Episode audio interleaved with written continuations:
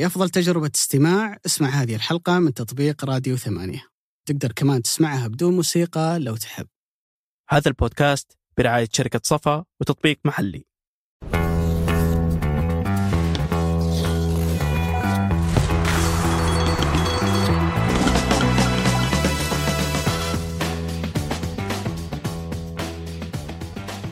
أهلا بكم. أنا عبيد الله العيسي وهذه حلقة جديدة من بودكاست مرتدة الذي يأتيكم من ثمانية. نحب بين فترة وفترة نعمل حلقات نغوص فيها عميقا في تفاصيل نادي بعينه. عملنا حلقة من هذا النوع كانت مع دحمنتين تكلمنا فيها عن كثير من التفاصيل المرتبطة بالنادي الأهلي وبودي أننا نعمل حلقة عن كل الأندية الموجودة في المنافسة. في هذه الحلقة تحديدا راح نتكلم عن كثير من التفاصيل المرتبطة بنادي الهلال. اخترنا في هذه الحلقة أن يكون ضيفنا هو جلال الزهراني إلى جانب كونه مهندس والمهندسين ما شاء الله عليهم شاطرين في كل مجالات الحياة ومن بينها كرة القدم رجل حاصل على دبلوم في الإدارة الرياضية وعدة شهادات أخرى فيما يتعلق بالتدريب. تحدثنا في هذه الحلقة عن ما أسماه جلال دستور الهلال الدستور اللي حافظ على نجاح الهلال وتميزه وتفرده واعتلاء لمنصات التتويج خلال العقود الماضية. وبالطبع الحديث لابد أن يكون عن حاضر الهلال عن المرحلة اللي انتقل فيها الهلال من مرحلة الفريق المستحوذ الممتع إلى الفريق الفتاك اللي يعتمد على كرة القدم المباشرة. وعن أي الأسلوبين أنسب للهلال خلال السنوات القادمة. أكيد أن الحديث لابد نتطرق فيه إلى صيفية الهلال الاستثنائية اللي جلب فيها كم كبير من اللاعبين وعن علاقة جلال تحديدا بمجيء سافيتش للهلال اللي يعتبر من نجوم المرحلة في الهلال حاليا. أيضا الحديث يمتد إلى مستقبل الهلال عما تبقى من الموسم عن تحضير جسس للفريق خلال فترة التوقف الماضية وعن تأثير عودة نيمار على الهلال المتوقعة في الموسم القادم. الحديث أيضا امتد لمشاركة المنتخب السعودي في كأس أمم آسيا الأخيرة عن النتائج وعن المشاكل اللي كانت مرتبطة جدا بمانشيني. جلال ترستا ترستا آخر يظهر معنا في البرنامج. نسأله عن مانشيني وعن تجربته في الإنتر وفي كرة القدم الإيطالية وانعكاسها على اللي صار للمنتخب في الفترة الماضية. بودي أن أشكر رعاة هذه الحلقة شركة صفا وتطبيق محلي. ومن الآن أترككم مع الحلقة اللي أعتقد أنها ماتعة جدا وتستحق السماع من بدايتها إلى نهايتها. صبحك الله بالخير أبو عالية. صباح الصباح مساء الخير. بديت تفرق الجو مغيم ونهار سبت. أتوقع ما تفرق كثير يعني. كيف كانت الأيام الماضية بعد كأس أمم آسيا بالنسبة لك؟ تجاوزت ولا لسه؟ آه والله ما تجاوزت. وأتوقع إني راح أتجاوز إلى فترة قريبة يعني. ولكن مع عودة المنافسات ممكن شوي تجي الاثاره تنسي الواحد بالذات لما تجي دوري أبطال آسيا وحتى على الصعيد العالمي دوري أبطال أوروبا. من الاثاره اللي الآن موجوده على صعيد صدارات الدوري في كل الدوريات وحتى في دورينا. فأكيد تنسيك يعني. أكيد أكيد. طبعا معنا ضيف ثالث في الحلقة. والكرسي هذا تحديدا أحس إنه جالس عليه انترستا كثير يعني. هذا يدل ان دل يدل على عظمة هؤلاء المشجعين وإن أي شخص يشجع الإنتر دائما عنده ذاك البعد أو. الحنكة اللي تخليه. يقدر يجلس يتكلم يفصل إنه عاش كل حقب الزمان. من مساوئها من نجاحها من أسوأ الظروف إلى أفضلها لا على الصعيد المالي على الصعيد الفني على الصعيد الإداري كل شيء. يا شباب. جلال الزهراني آه. حياك الله. مساك الله بالخير. أنا عكس أنا الإنتر عندي بالانس. يعني في معاناة بالإنتر سنين طويلة فيعدلها الهلال يعني. آه أوكي. فاحاول أيوه أحس إني كل مشاعر الكورة لازم أشعر. بها عشان إيش؟ أخرج في الأخير بال- بالشعور الصادق. يعني ما في قصيدة شعر زي اللي قال أبو علي يمكن تقولها عن الإنتر يعني. قل له أنت قل هل أنت راضي إنك تشجع كذا الأندية المسيطرة؟ خل عكس في مصر السؤال تشجع الأهلي المصري بعد؟ لا مالي مالي فيه. ما في؟ يعني هي ريال مدريد وكفاية. أنت باقي لك هذه بعد كذا تختم اللعبة ما شاء الله. آه جلال يمكن قبل التسجيل كنت تقول لي إنه هذه زيارتك الثانية للرياض خلال كم؟ يمكن آخر عشر سنوات 10 سنين؟ إيه. حتى الزيارة الأولى ثمانية ساعات. مم. كانت عبارة عن مقابلة عمل آه خلينا نقول ابن عاق. مقصر. لأنه لك علاقة بالسويدي تحديدا. إيش علاقتك بالسويدي؟ من السويد أنا مولود. في بيت في السويد يعني حتى ما ما قدرت المستشفيات وقتها. فمولود في السويدي في الرياض. وقضيت فيها أول ثلاثة شهور من حياتي وبعد كذا. رحت على مكة. ودائما سكان غرب الرياض السويد الشفا كذا يا أخي عندهم شعور انه طبعا محمد الفوزان مستانس جدا على الموضوع إنه إحنا صدرنا الكثير من لعيبة كورة الناس حتى في مجال الإعلام و يعني يوصف يوصفون دائما هم ناس فاهمين كورة فلعل موضوع الاتجاهات النظرة ذي عززت. يعني مع انك بعد كذا رحت في سكة ثانية تماما يعني. موضوع اتجاهات الرياض أنا الرياض كبرت علي. لكن الرياض شوف في طفولتي كنت أجي كثير يعني صيفيات رغم إنه هذا شيء غريب إنه أحد في الصيفية يجي الرياض. Okay. لكن كنت أجي كثير الرياض. أقعد فيها الشهر الشهرين بس كانت الرياض أنا أتذكر أقاربي هنا في الرياض ساكنين في أحياء ما أدري يعني أكيد الان موجودة طبعا. مم. ظهرة البديعة و- Okay. انت قريب من طفولتي ترى تكويني الطفولي كان أيوه. حول المنطقة دي. وحتى كورة كلاعب حواري كنت يعني في مرحلة من المراحل كنت ألعب. لما أجي إجازات في وقت الثانوي كذا. لا فالرياض شوف أنا ابن عاق فعلا أنا ما ازورها كثير. لأنه أنا لو صنفت أصدقائي والمقربين مني اللي أنا أتواصل معهم بشكل يومي 70% من الرياض. من ضمنهم ناس أنا يمكن شفتهم أول مرة زيك أنت زي بندر الحين. أنا أعرفكم من زمان جدا. يعني, يعني عشرة صراحة في ال social media. في ناس قابلتهم أمس يا أخي كأني كل يوم قاعد أشوفهم. يعني. كل يوم قاعد أشوفهم كل يوم قاعد أمزح معهم. والموضوع فيه ميانة يعني. فاي فانا أعتقد إنه آه، فضل ثمانية يعني إنه فتحوا الباب إنه إن شاء الله جيات الرياض بتكون أكثر بحول الله. لازم تصير كثير أو- أول شيء لأن النادي تحبه موجود هنا. مم. فأنت يعني المفروض تكون ورابطة الدوري الإيطالي إن شاء الله بتكون هنا بالضبط فالناديين اللي أنت تحبهم بالضبط. كلهم بيكون مقرهم هنا طبعاً. بس إنك يعني ما ما عشت ست الرياض و... وأعرف أنا محيطك العائلي ما هم مشجعين للهلال ليش شجعت الهلال؟ ومتى أصلا بديت تشجع الهلال؟ لا شوف المحيط أنا دائما اقولها يمكن من إنجازاتي إن أنا أول هلالي في العائلة أوكي اي ال- ال- طبع أهل الجنوب سهرين بشكل عام إنه الأهلي هذا من طاغي غير تريقة يعني. الأهلي هذا الأهلي هذا هو الطاغي حقيقة بنسبة أكثر من 90% فكان ال- الأقارب والناس ال- ال- المقربين من أهلاوية بشكل كبير. لكن يعني اللي صادف إني كل ما كنت أتفرج معهم مباراة هلال واصل كل ما كنت أفتح جريدة الهلال متصدر. آه نوعية يوسف الثنيان لما تشوفها وين كان ما لحقت يعني بداياته أو منتصف مسيرته لكن نوعية سامي الجابر لما مثلا كنت ما تدري عن مباراة الهلال إيش صاير فيها لكن تنتظر أخبار الساعة 12 عشان تشوف إيش سوى الهلال في مباراته وتلقى سامي شال الليلة بال- بالمصطلح العامي. لا تأثر كبير يعني بالهلال صراحة فبدأت لكن الآن إن شاء الله يعني أنا أعتقد في 14 15 فرد العائلة هلاليين فأديت دوري على أكمل وجه متى كان ذا الكلام يعني متى ال- ما هو وش وش تتذكر أول مباراة شفتها الهلال؟ أو اللحظه اللي خلتك تشجع الهلال؟ لا أنا أتذكر مباريات كثير. يعني أنا أتذكر آه، يعني 1416 لكن لو لي ذكرى قوية جدا بالهلال أنا أعتقد شوف آه، كاس اسيا اللي حققناها لقطة خالد الدايل في التسعينات. أنا ما ما ما أقدر أصنف نفسي أتذكرها لكن. كنت ممكن أتفرج على التلفزيون وقتها بحكم إنه كانت قديمة جدا. وكانت تعرض كثير وقتها. وتنعاد كثير وصدت الرجل وشيء حتى يعني حتى بعدها بأربع خمس سنين كانت تعرض كثير. فأنا ما أقدر أصنف نفسي إني شفت هذيك الحقبة.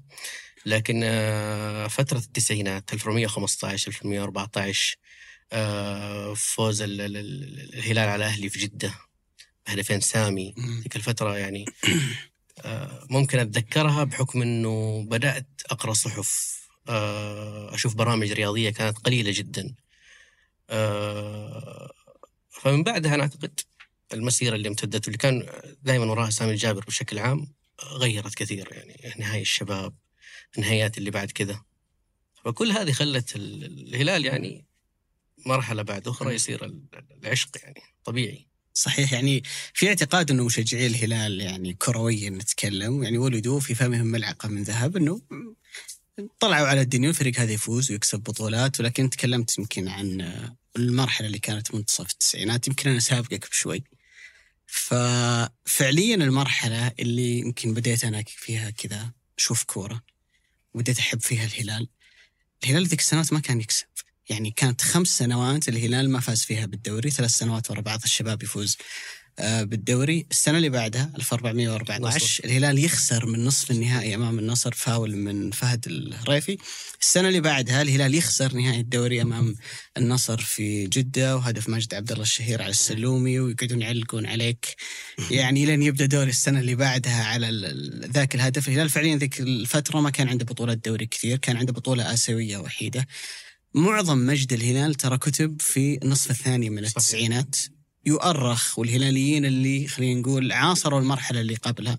طبعا نتكلم هذه المرحلة اللي إحنا عايشناها كمواليد الثمانينات لكن اللي عايشوا المرحلة اللي قبلها يقول لك كل شيء مختلف. في الهلال بدأ من الأمير عبد الله بن سعد صحيح. ومن ثم الهلال أكمل المسيرة. اليوم تلحظ بوضوح أنه الهلال مختلف على مستوى العقلية والتفكير وتشعر أنه النادي يدار بطريقة مختلفة عن معظم الأندية. وبلا شك أتوقع كلنا نتفق أنه واحد من أفضل الرؤساء اللي مروا على كرة القدم السعودية فضلا عن أنه يكون من أفضل الرؤساء اللي مروا على نادي الهلال هو فهد بن نافل. فالجانب هذا تحديدا جلال اللي هو وش اللي سواه الهلال؟ وش اللي تحس أن المختلف في الهلال اللي وصل اليوم إلى إنه يحتل هذه المكانة؟ اللي نرجع ونقول إن اللي يبدأ تشجيع الهلال في الفترة هذه أو خلينا نقول في العشر سنوات الماضية فعليا يتم النظر له إنه أنت قاعد تشجع فريق يفوز إيه. كل سنة. لا شوف دائما تسمع حتى من جمهور الأندية الثانية من الإعلاميين الأندية الثانية إنه يقول لك في عمل مؤسساتي في الهلال. لكن الكلمة دي أنا أحسها مطاطية أكثر يعني كيف عمل مؤسساتي في نادي مثل الهلال؟ لكن خليني لو بختار كلمة واحدة توصف الحال في دستور. دستور الهلال في دستور خاص بالهلال. آه، يمكن آه، مرحلة الأمير عبد الله بن سعد الله يرحمه. وتشعر من بعدها أنه في إدارة ظل فوق كل إدارة. آه، كان قائدها يمكن اسمه الأمير بندر محمد الله يرحمه.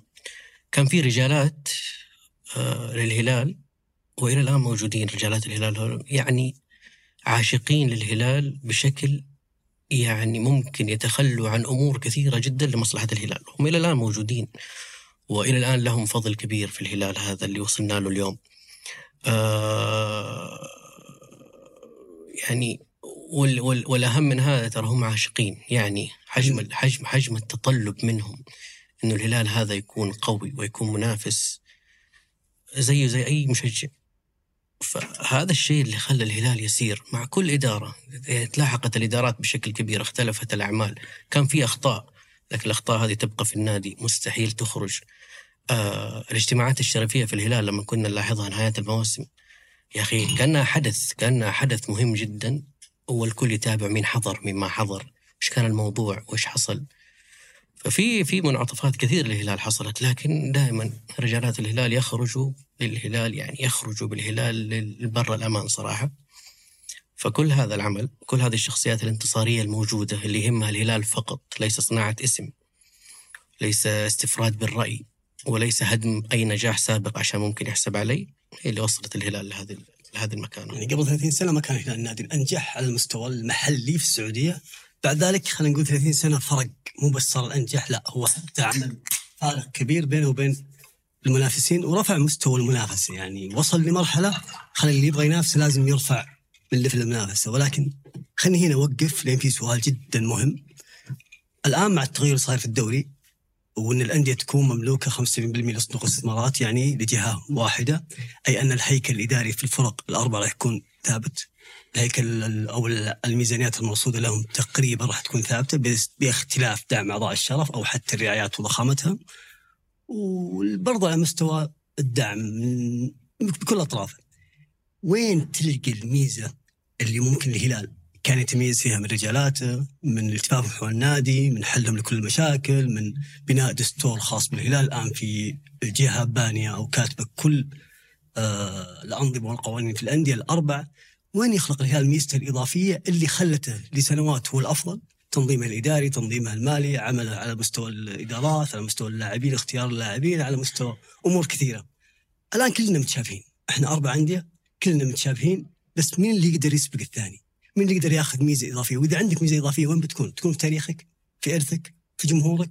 ولا وين؟ لازم شوف الإرث لازم الإرث يبني لك شخصية من لا شيء دائما نحن الجمهور وفي مشجعين كثير كلمة شخصية في الكورة كلمه يضل مشجع الريال كلمة شخصية في الكورة إما تلقى لها شخص يرددها كثير أو شخص يقول لك يا أخي الشخصية وينها لما انهزمت. لا الشخصية إنه اللاعب هذا لو دخل النادي هذا وشاف الإنجازات هذه وشاف الكؤوس هذه ولحق الملاحم كلها لا راح يتولد له شعور إن أنا في في قوة خارقة في الشعار هذا. هذا الشيء موجود في الهلال. لكن القوة العظمى في الهلال في جمهور الهلال في حجم التطلب العظيم اللي من ضمنهم أنا أرجع أقول رؤساء الهلال آه رجالات الهلال هم كلهم في جمهور في الأخير. حجم التطلب أنا أعرف إن أشخاص حاليا يعملوا في إدارة الهلال الحالية. كانوا في يوم من الأيام هم أصدقاء وكانوا متطلبين جدا مع الإدارات السابقة إنه ليش الهلال هذا و... وليش ما نوصل؟ وليش الأخطاء تتكرر؟ وليش ما ننافس على كل البطولات؟ حجم الضغط والتطلب من جمهور الهلال. أعطيك مثال. الموسم الماضي تكونت ثلاث ظروف من أصعب الظروف في تاريخ الهلال. إيقاف فترتين إصابات غير معقولة وكان جزء منها طبعا الجهاز الفني لأنه الإعداد البدني يتحكم بشكل كبير من الإصابات وضغط المباريات المهول اللي الكل يتكلم عنه. هلال أنا أعتقد تجاوز أعظم مباراة في تاريخه أمام فلامينغو، المباراة الوحيدة اللي تجاوزناها ونحن أقل من الخصم وهذا هذه حقيقة واضحة. حتى تجاوزناها من غير أفكارنا، كان لازم نضحي بأفكار كثير، ما هي أفكار دياز. آه لعبنا أمام خصم. آه ما كان شايفنا شيء، كان يتكلم عن النهائي مع ريال مدريد، كاريو قال راح نعلم علمناهم درس في التواضع. جبنا كأس الملك. آه مع كل هذا الجمهور غير راضي. موسم سيء. آه تصنيف سيا... تصنيف رامون دياز في الأخير إنه ما عمل ما بذل المجهود الكافي إنه يحل المشاكل هذه.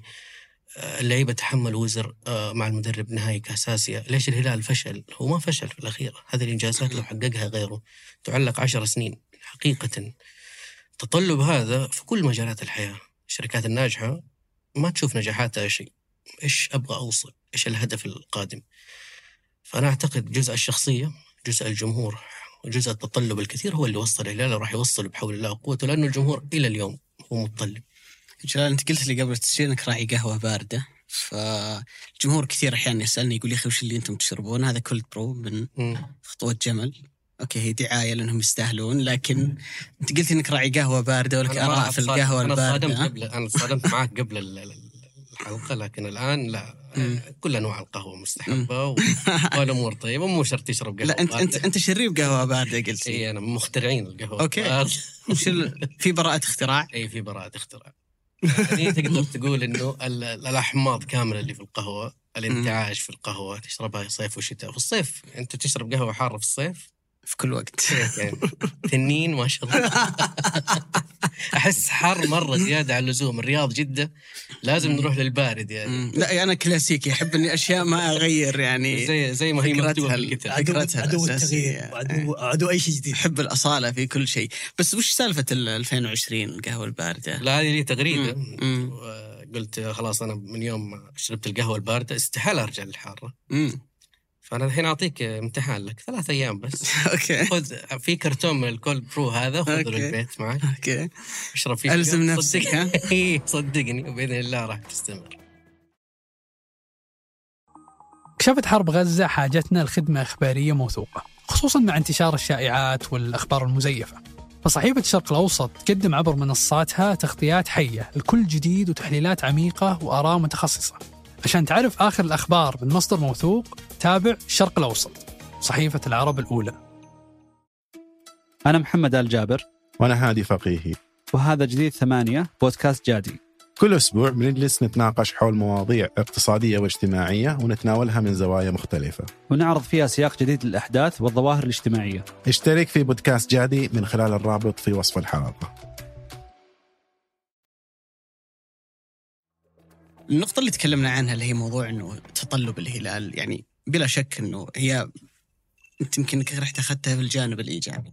الجانب الحلو منها إنه تحط ضغط على النادي دائما العمل لابد أن يكون على أعلى مستوى ودليل ذلك التغيير الكبير اللي صار في الصيف من إدارة الهلال تقريبا يعني تكلم عن ثمانية لاعبين أجانب جدد مع حسان يمكن تكلم عن تسعة لاعبين تقدر تعتمد عليهم كأساسيين تجربتهم في الصيف الماضي لكن له جانب سلبي وظهر هالجانب تحديدا في موضوع الضغط على جيسوس تغيير جيسوس بداية الموسم لما النتائج ما كانت آه، مرضية بالنسبة للهلاليين. فأعتقد أنه له جانبين له جانب إيجابي وله جانب سلبي. أنا في ظني لو ما كان يجلس على يعني كرسي رئاسة نادي الهلال وإن كان الوضع إداريا تغير بعد دخول الصندوق في الموضوع كان ممكن الضغط هذا أن يطيح بجيسوس يعني. طبعا. يعني شفنا الموضوع مثلا في الاتحاد مع نونو سانتو والأيام أثبتت إنه الاتحاد ممكن نختلف. هل أصبح أفضل أو اسوء لكن ما عمل حاجة فارقة ولا راح سوى شيء مختلف تماما في كأس العالم للأندية ولا حتى أعطاك التغيير عرفت الجانب النفسي والمعنوي اللي أنت تنتظره بعد عملية آه، تغيير. فمثل ما أنها إيجابية أنا أرى أنه في أحيان كثيرة ضغط ال social media تحديدا من الصعب جدا على أي إدارة أن تقف ضده. يعني يمكن شفنا كثير في أندية تتكلم وتذكر خالد البلطان لاعبين أو حتى مسؤولين في أندية دائما يقول لك أن ال social media تحط علينا ضغط كبير جدا لعملية التعاقد مع هذا الاسم آم، تغيير المدرب أو اللي يصير بشكل عام. فهي إيجابية مثل ما أنت قلت لكن بلا شك أنه لها جوانب آه، سلبية. إذا بنأخذ نموذجها الأبرز اللي هو موضوع جيسوس مم. أتوقع أنه أنا ما أدري صراحة فهد بن نافل كيف عبر من ذيك المرحلة. لا أشوف هي مراحل الضغط راح تحصل مع الكل لكن قوة الإدارة تظهر في هذه المواقف ورب ضارة النافعة ترى في. الأخير آه خلينا أنت أعطيت مثال بالاتحاد. الاتحاد بداية الموسم لما كان في حجم انتقالات كبير طلع رئيس الاتحاد واللي سواه في التغريدة أنه تصادم مع الجمهور. صحيح. لم يخلق أي حل. هو خلق مشك- مشكلة جديدة جدا عليه وأعداء كثر عليه ولا قدر الموضوع يستمر بشكل أفضل.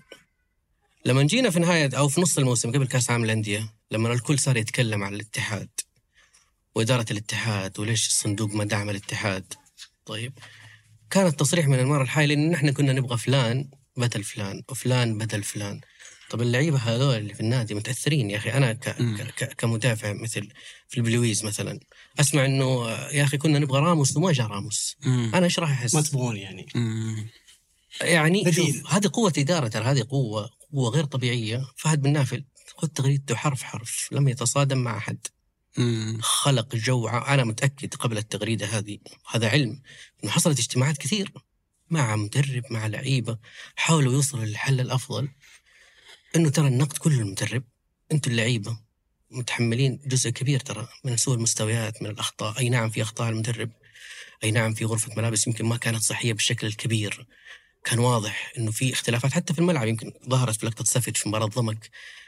في أمور واضحة لكن بعد ذيك التغريدة حصل فيديو يمكن متذكرينه أنتم. فيديو فجأة غرف الملابس وكل اللعيبة يحيوا جيسوس. هذا الشيء مو وليد صدفة ابدا. هذه رسالة وصلت للجمهور. ترى إنه ذول اللعيبة اللي أنتم تدافعون عن- ما عنه كان عفوي أنت تشوف؟ لا ابدا ما هو عفوي. أكيد موجه. ولا كان شفنا هذا المقطع تكرر ثل- 30 مرة في الموسم. هذا المقطع حصل مرة واحدة. إنه تروح الصورة. ب view كامل على اللعيبة ان هم يحن- يحيوا مدربهم. بشكل كبير. حجم التنازلات في لقطة هذا المو... هذا الموسم بين جيسوس وميشيل. أتوقع قبل أربع مواسم ميشيل ما يكمل في النادي ابدا. ابدا. شخصية جيسوس اللي إحنا نعرفها الصداميه صحيح. تصريحات جيسوس قبل المؤتمر الصحفي وهو يسمع كاسترو يتكلم عن التحكيم والتحكيم كان هادئ جدا. اللي يتابع مسيرة جيسوس ما يشوف هذا الشيء. فمدرب هذا تنازل عن أمور ويحترم عليها جدا أثبت للكل. اللي كان يقول لهم إن شاء الله راح يوصل الوقت وراح تصفقوا لي في الملعب. لكن كل هذا حصل ببركه إدارة رائعة جدا في إدارة الموقف في إدارة الأزمة لدرجة إنه كثير من الجمهور حتى الناس اللي ما كان ودهم جيسوس يستمر لا خلاص سمعا كر- كرئيس تحملت المسؤولية سمعا وطاعة. سنسير ومن وجهة نظري ما أبغى أحرق المحاور الأخرى أنا أشوف أعظم نسخة للهلال في تاريخه. تغير المدرب نعم لكن تغير في حجم السوق العظيم جدا اللي كنا محظوظين فيه. يعني أنا كذا تاخذني لسؤال ثاني. وهو إجابة على ممكن سؤال يجي في ذهن أي واحد إنه فهد بن نافل أخذ هذا القرار اللي ونزل هذه التغريدة وصادم الجمهور وصادم الكل. في لحظة كان الجمهور أو كان كان هو يملك إرث وتاريخ كبير اتجاه الهلال في ثلاث أربع سنوات. يعني حقق كل شيء ثلاث بطولتين بطولتين آسيا مشاركتين وثلاث مشاركات عالمية. كل منها وصيف العالم فهو يملك الإرث اللي يخليه يصادم الجمهور أو يخليه آه، يكون شوي حاد أو أو يأخذ الرأي اللي هو يشوفه صح ولا ولا يرضخ لضغوطات الجماهيريه ولكن ترى بن نافل أخذها من أول يوم له في الهلال لما كان الجمهور كله يضغط على عموري والتعاقد مع عموري صح. واجه الكل وكانت هاي ترى رزفان. جانج كل- ملفات كثيرة كان معياتها كلها في الموسم. حتى رزفان تعرض لهذه المرحلة اتذكر مم. بعد هزيمة النصر. بعد مباراة السد كان في حملة إقالة غير طبيعية رزفان لن يستمر لأنه يحقق آسيا و و- مم. والى آخره. لكن تجاوزنا هذه المرحلة. شخص شخ... شخصية مدرب مثل جيسوس قلت إنه يقدم تنازلات كبيرة.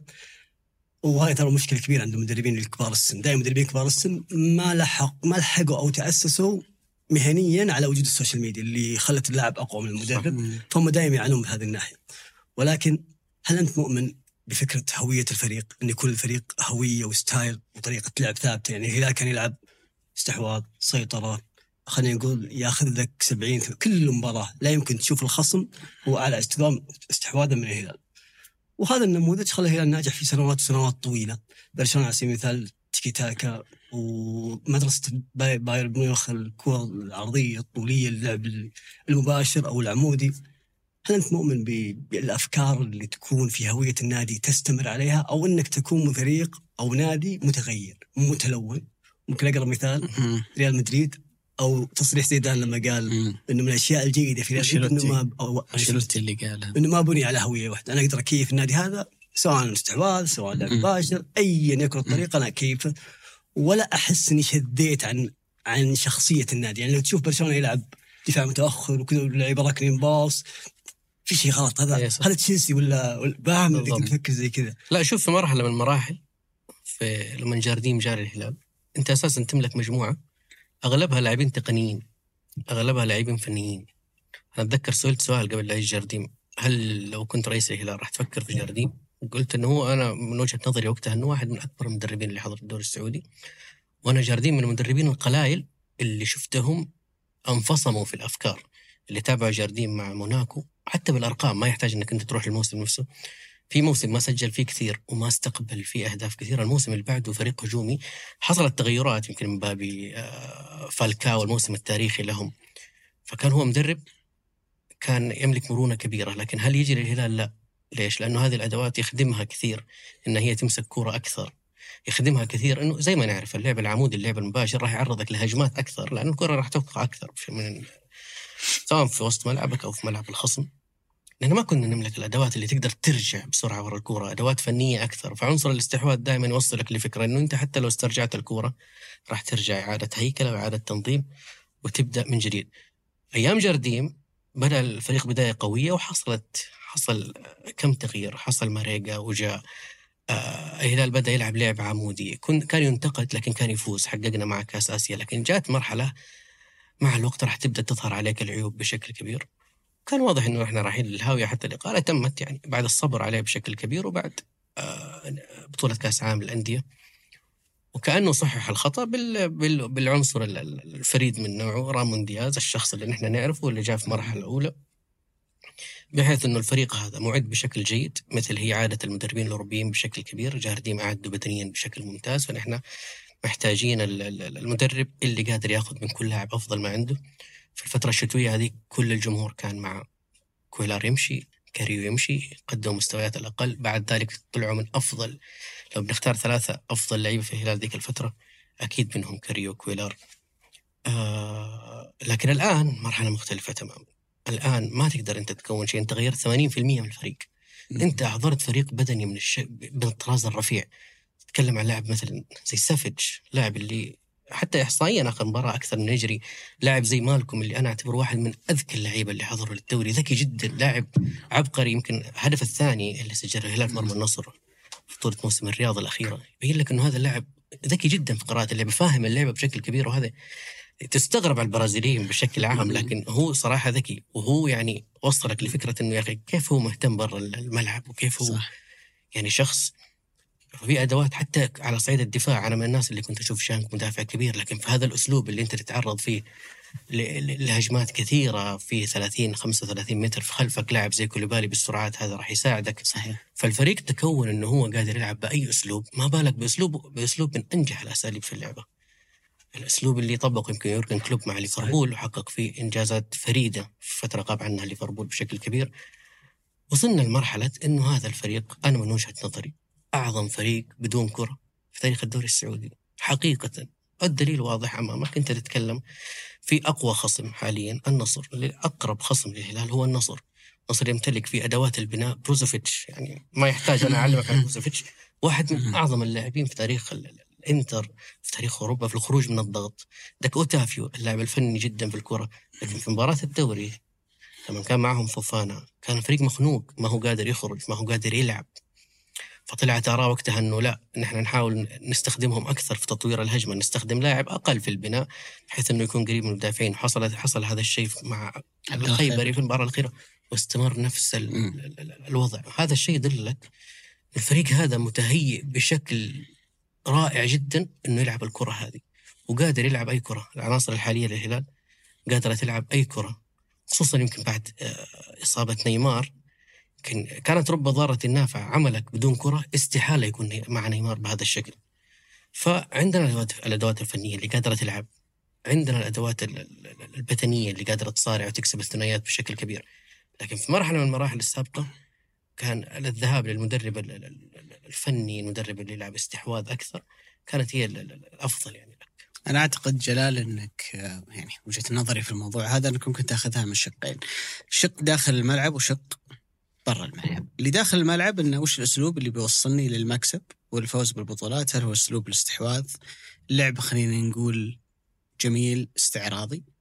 ولا الأسلوب الثاني اللي هو خلينا نقول يمكن مباشر أكثر بدني أكثر. في ناس ممكن يقول لك إنه ال... أنت عشان تجذب شريحة من الجمهور الجيل الجديد اللي صاعد تضمن إن كثير منهم راح يحب ناديك وراح يزيد ولاء لناديك. إني أنا دائما لازم ألعب كرة قدم جميلة، الفكرة اللي كانت عند فلورنتينو بيريز في بداية فترته مع ريال مدريد اللي هو كان يكسب ويمسك الباب لأنه يقول لك ما يلعب كرة قدم جميلة نبي واحد يلعب كرة قدم جميلة. هذا اللي داخل الملعب إنه ممكن أحد يرى إنه هذا الأسلوب. اللي برا الملعب هو زي ما قال أبو علي ارتباط الموضوع بالهوية إنه برشلونة هو التيكي تاكا هو كرة القدم اللي تميل للاستحواذ الأربعة ثلاثة ثلاثة المثلث مقلوب ما عندنا لاعب عشرة لازم دايم جناحين دفاع متقدم يعني تحس إنه زي خلينا نقول زي الدستور مكتوب كيف تلعب كرة قدم في برشلونة فبالتالي التخلي عنه هو جزء من تخليك عن هوية النادي وبالتالي راح يضرك على مستوى الشعبية والانتشار وكل التفاصيل هذه. أنا وجهة نظري الشخصية في الموضوع هذا أنه ما في عامل جذب للجمهور ولا للمشجع أكثر من المكسب. طالما أنت تفوز الناس راح تؤمن بك والناس راح تحبك. المشجع أو المتابع أو المحلل يفترض إنه ما يكون عندك تفضيل للعب المباشر أو الاستحواذ. تفضيلك دائما بيروح مع مين اللي بيكسبك أكثر، أنت تكسب بهذا الأسلوب أكثر من من الآخر خليك معه. الهلال لو أنت تنظر لتاريخه خلال خلينا نقول بداية الألفية ما كان ميال للاستحواذ اللي هو آه، باكيتا ولا كوزمن والاثنين كلهم نجحوا مع الهلال نجاح كبير. الآن مع جيسوس لعب هجومي لعب قائم على المبادرة لكنه ما هو كثير ميال لخلينا نقول إنه 60 70% نسبة استحواذ وأي منافس أنت لابد إنك أنت اللي تكون مسيطر على الكورة. وطلع أتذكر من سلمان الفرج في آه، استوديو تحليلي بعد بطولة كسبها الهلال وقال إن هذا أسلوبنا والشيء اللي إحنا دائما متعودين نلعب فيه. ففي ظني إنه إدارة الهلال كمان لو يجيني شعور إن إدارة فهد بن نافل حاولت إنها تاخذ الهلال للطريق الثاني.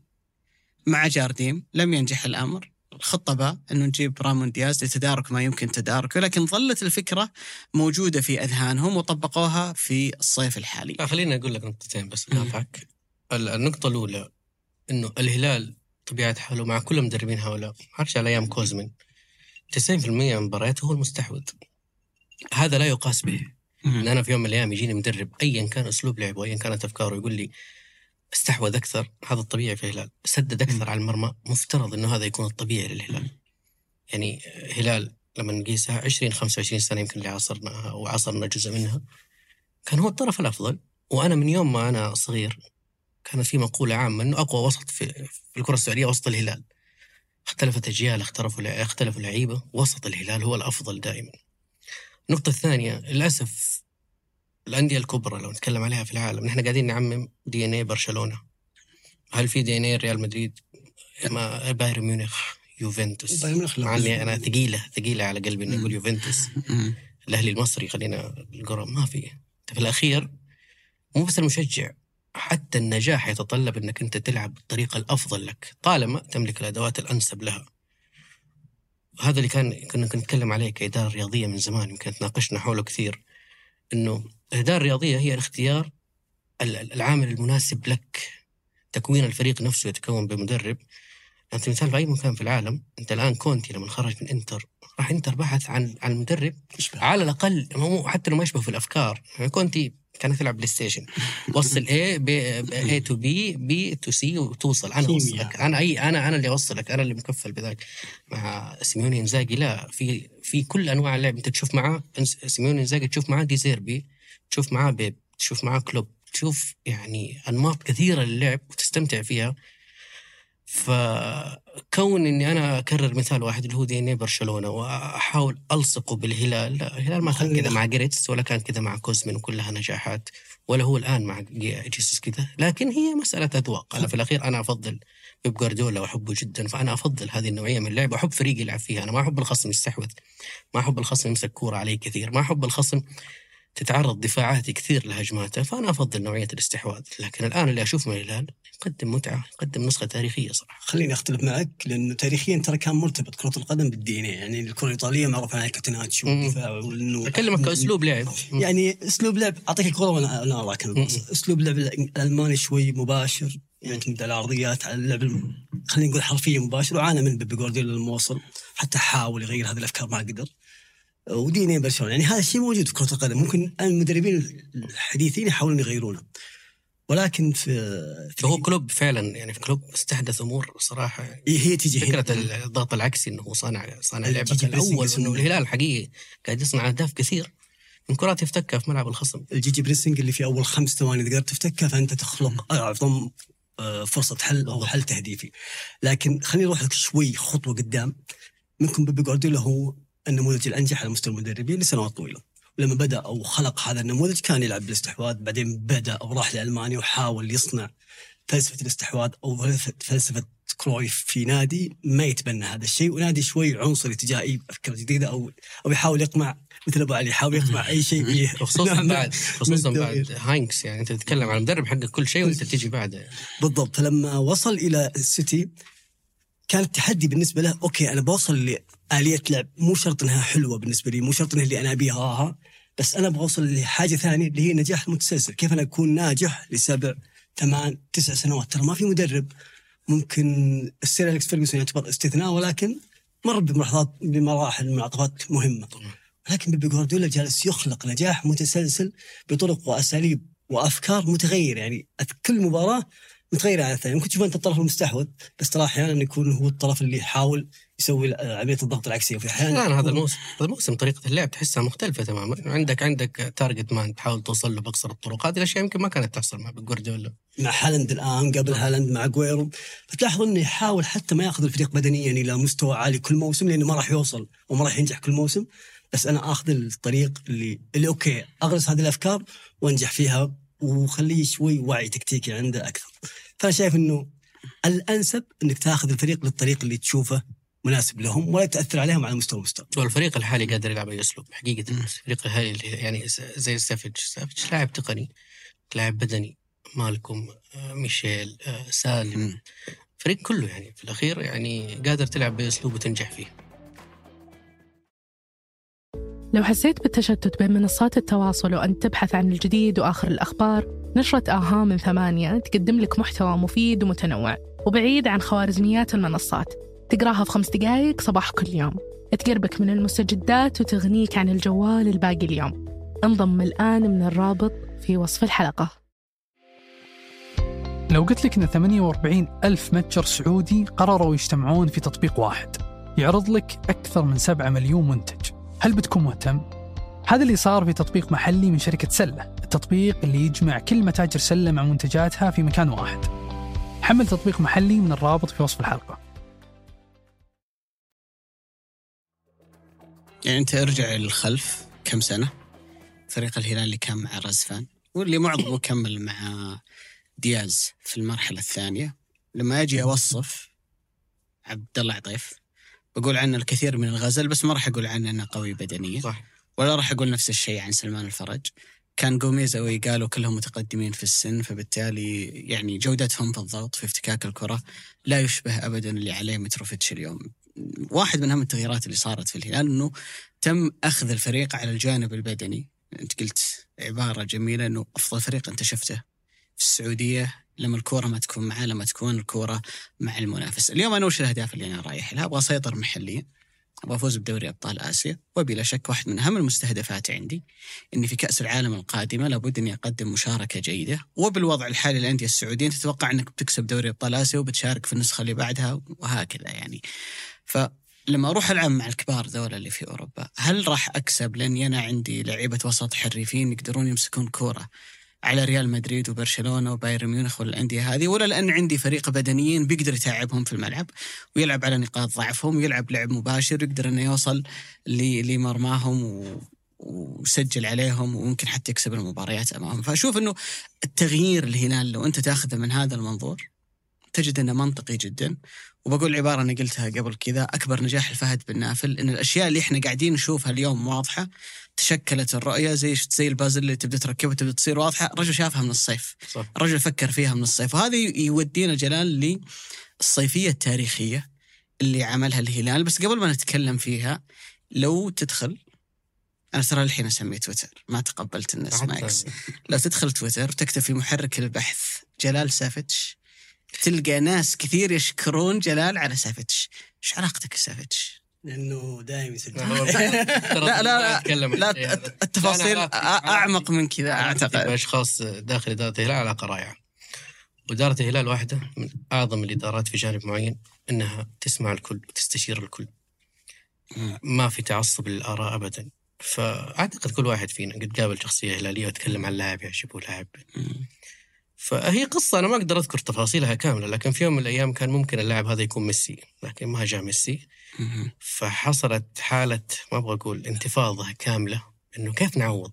كان جاي ميسي وكان ممكن يجي معاه جوردي ألبا كان ممكن ممكن يجي معاه بوسكيتس كيف نقدر نعوض؟ فكانت المحاولات آه، إنه جوندوجان هو اللي يجي للهلال بشكل كبير وكان الموضوع مفترض منتهي يعني لاعب آه، خارج خارج من السيتي ولا راح عقد زي هذا فجاندوجان أتذكر كان حصل معي تواصل ف طيب لو ما جاء لو جاء لا خلاص جاي. طب في لاعب اسمه سافيتش 40 مليون بقي له سنة. فسبحان الله الموضوع تطور لأنه هذا الاسم وصل. و... والفضل ما هو ابدا لشخص يقدم الاسم في الأخير أو حتى أتكلم عنه. فضل اللي اختار صح. وفاوض. و...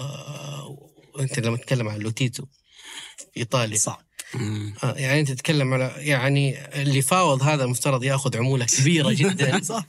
إيه هو اللي وقع واللي جاب واللي حاليا قاعد يحفز واللي حتى مالكم أنا نفس القصة معه. مالكم في لحظة من اللحظات ما كان برناردو جاي ومحمد صلاح وإن كان بدأ الصيف كان في يعني شبه تواصل إنه ممكن تجي الهلال لكن كان في رفض. آه فالأسماء اللي في الطرف اليمين ما. كانت أنا أتذكر. المعلومة اللي عندي جلال إنه الهلال في وقت مبكر قدم عرض الرياض محرز حتى قبل الأهلي. لا أنا أقول لك إنه ما كان في أظهر في, في جات فترة ما كان في أجنحة يمين حتى أتذكر كانت قائمه كان فيها أسماء كان فيها تشاكويزي لعب فيريرا كان فيها تيتي لعب شختار كان فيها لعيبة من الدوري الإيطالي آه، نيكولاس جونزاليس حق فيولا. بس في الأخير طالع لا مالكوم. لاعب لازم يتقدم يعني. وجيسوس للأمانة يعني أنا بمجرد ما عرض اسم مالكوم قال هذا لازم هذا هذا أنا أفضل اللاعب اللي يروح للمرمى. يعني بشكل كبير جدا. أنا أفضل إنه جناح هداف. إي جناح هداف يقدر يلعب في عمق الملعب. وحاليا تسعة ونص أصلاً قاعد يقدم نفسه بشكل أفضل بكثير جدا. آه، طلعت خيارات أخرى ديمبلي أو غيره. ما اللعيبة اللي يبحثوا عن الثنائيات اللعيبة اللي يبحثوا عن خط الملعب أكثر. ففي الأخير دور الإدارة في الاختيارات. أنا ما أتكلم عن هذه الاسمين فقط أتكلم على كوليبالي يا أخي لاعب. أنا أعتقد ما كملنا معاه نص موسم لكن من أعظم المدافعين في تاريخ الكره السعودية بشكل عام. الشيء اللي قاعد يسويه في قراءة اللعب في في تغطية المساحات اللي خلفه.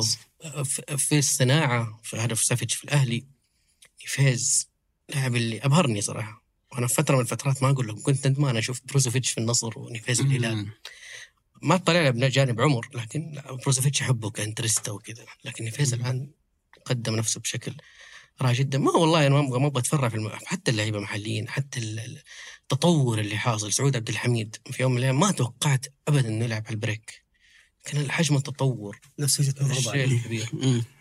هو الفكرة الفكرة جلال إنه إدارة فهد بن نافل تحديدا انتقدت كثيرا في موضوع اختيار العنصر الأجنبي.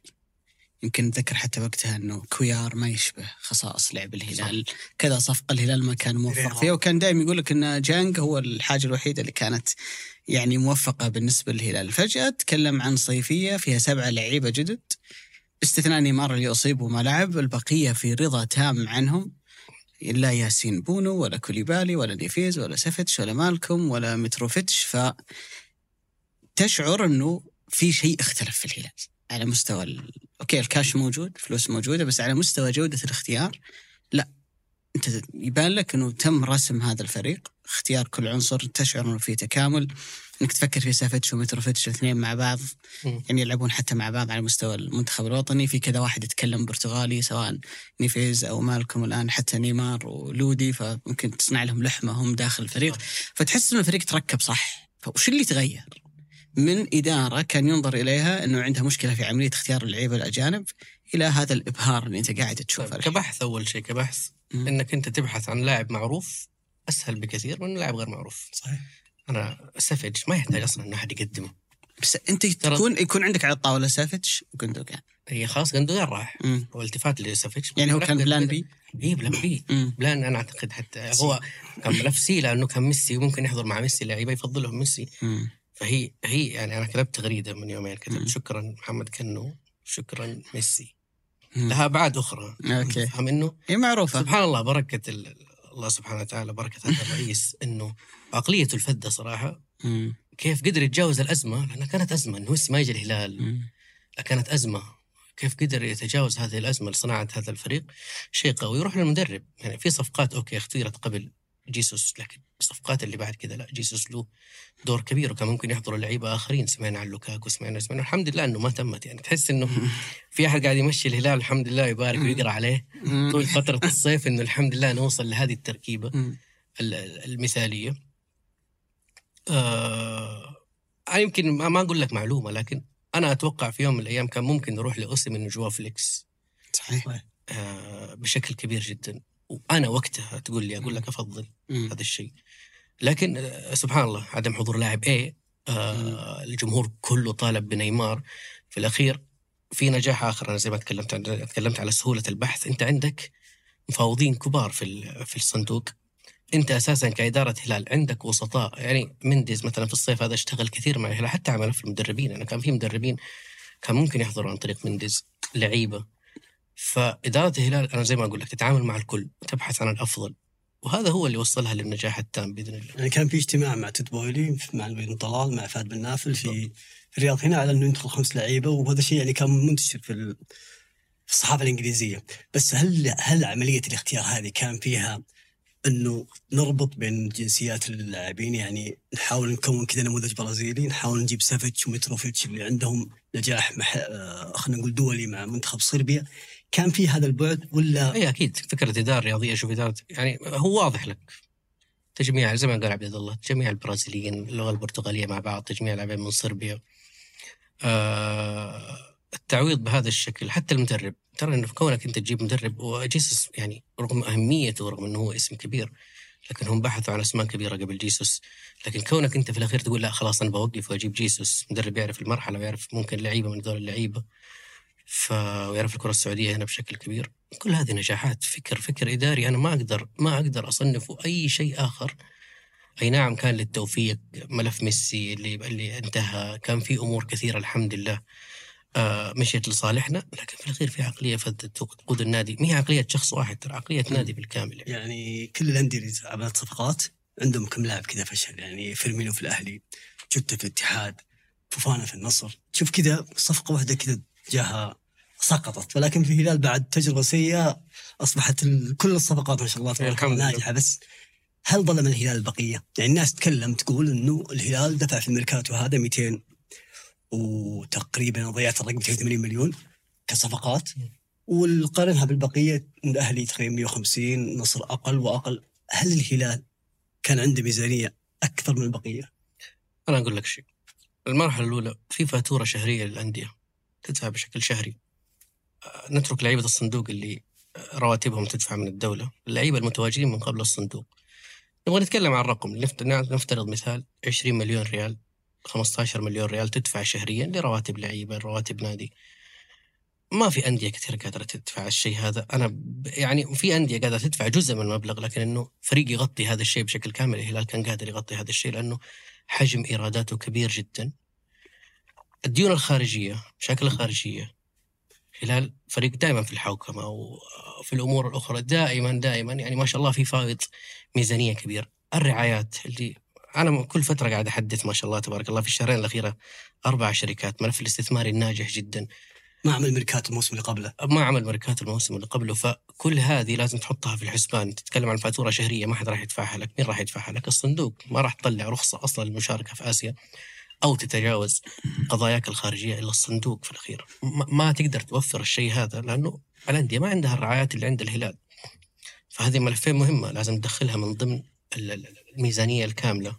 الرواتب العالية جدا. ما في أحد راح يعطيك يعني كل مشجع أنا أنا كمشجع هلالي مثلا أطالع الانديه الأخرى يا أخي رونالدو 200 مليون. مثلا يجي النصراوي يقول لا أصلا نيمار ما في رقم لكن لما تروح لفوربس مثلا اللي قدمتها أرقام لا في رواتب 200 مليون ما هي زي 70 مليون كراتب. كيف أنا أدخل فقط سعر الانتقال وما أدخل ال- ال- الرواتب هذه العالية؟ صحيح. فهل ظلم البقية؟ ظلم البقية باختياره. أنا أقول لك شيء. رقم واحد في تفوق الهلال على أقرب منافس له أنا أقول لك مرة أخرى النصر. عمل من غير كره هلال يعني دائما أوديكم لجانب فني معليش. مم. هلال كان لما يبني يبني مرتاح جدا لا كريستيانو ولا تاليسكا اللاعبين اللي قادروا يضغطوا حتى ماني وإن كان أفضلهم من هذه الناحية ما هو قادر يضغط بشكل ممتاز. فكان عندنا سهوله نخرج من ملعبهم. الجهة الأخرى عندهم لعيبة يمكن أفضل في الخروج من ملعبهم ما كانوا يقدروا يخرجوا بالشيء ذا. فإدارة الهلال فيها ناس ال- الواعية اللي هي تفكر إنه أنا كيف كيف أكون فريق؟ طيب وهذا ما شيء ما راح يحصل من غير جيسوس إنه يحقق لي المعادلة الناجحة. حتى في آخر الصيف بونو ليش نحن نجيب حارس؟ نحن عندنا حارسين كلهم حراس منتخب. ليش نروح لهذا الجانب؟ ليش ما نجيب ظهير أيسر خصوصا ياسر الشهراني وما له بديل؟ فكرة بونو الآن ما أعتقد أنا أعتقد رقم واحد. بلاش أقول رقم واحد رقم اثنين. أهم لو نأخذها لك افراد ممكن مجموعه أهم لاعبين ساهموا في تحقيق النقاط هذه. بعد الله متروفيتش بونو. حقيقه في في في لقطات لبونو بعدها قدرنا نفوز أو نحافظ ونحقق نقاط. فأنا أعتقد في العقلية الفذة ليست فقط في إدارة الموقف لكن حتى في تكوين الفريق. إنه في ناس فاهمة كورة على الأقل تكون الفريق. هذا الشيء اللي يخلينا نشوف كل محلل يشيد بالهلال.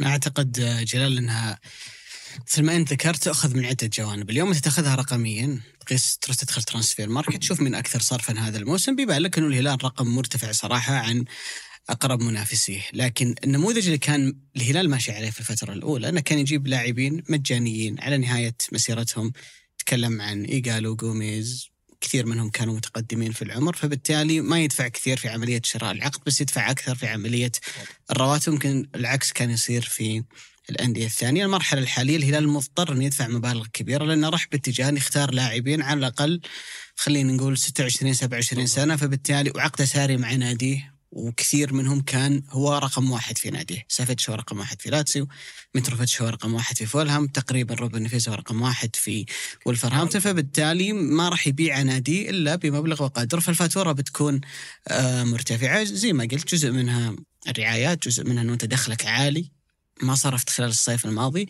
وعندك رجل مهم جدا اللي هو الأمير وليد بن طلال اللي كل ما احتاج الهلال للاعب. الميزانية ما تسمح يمول الصفقة من عنده ويساعد الهلال في إكمال آه، عناصره الأجنبية اللي بالمناسبة المباراة الماضية أمام النصر إذا ما كنت مخطئ من أول ما تم زيادة اللعيبه الأجانب إلى سبعة ثمانية نزلوا سبعة رجعوا ثمانية أول مرة الهلال يدخل بقائمة كاملة من اللاعبين الأجانب كانت في مباراة النصر الأخيرة.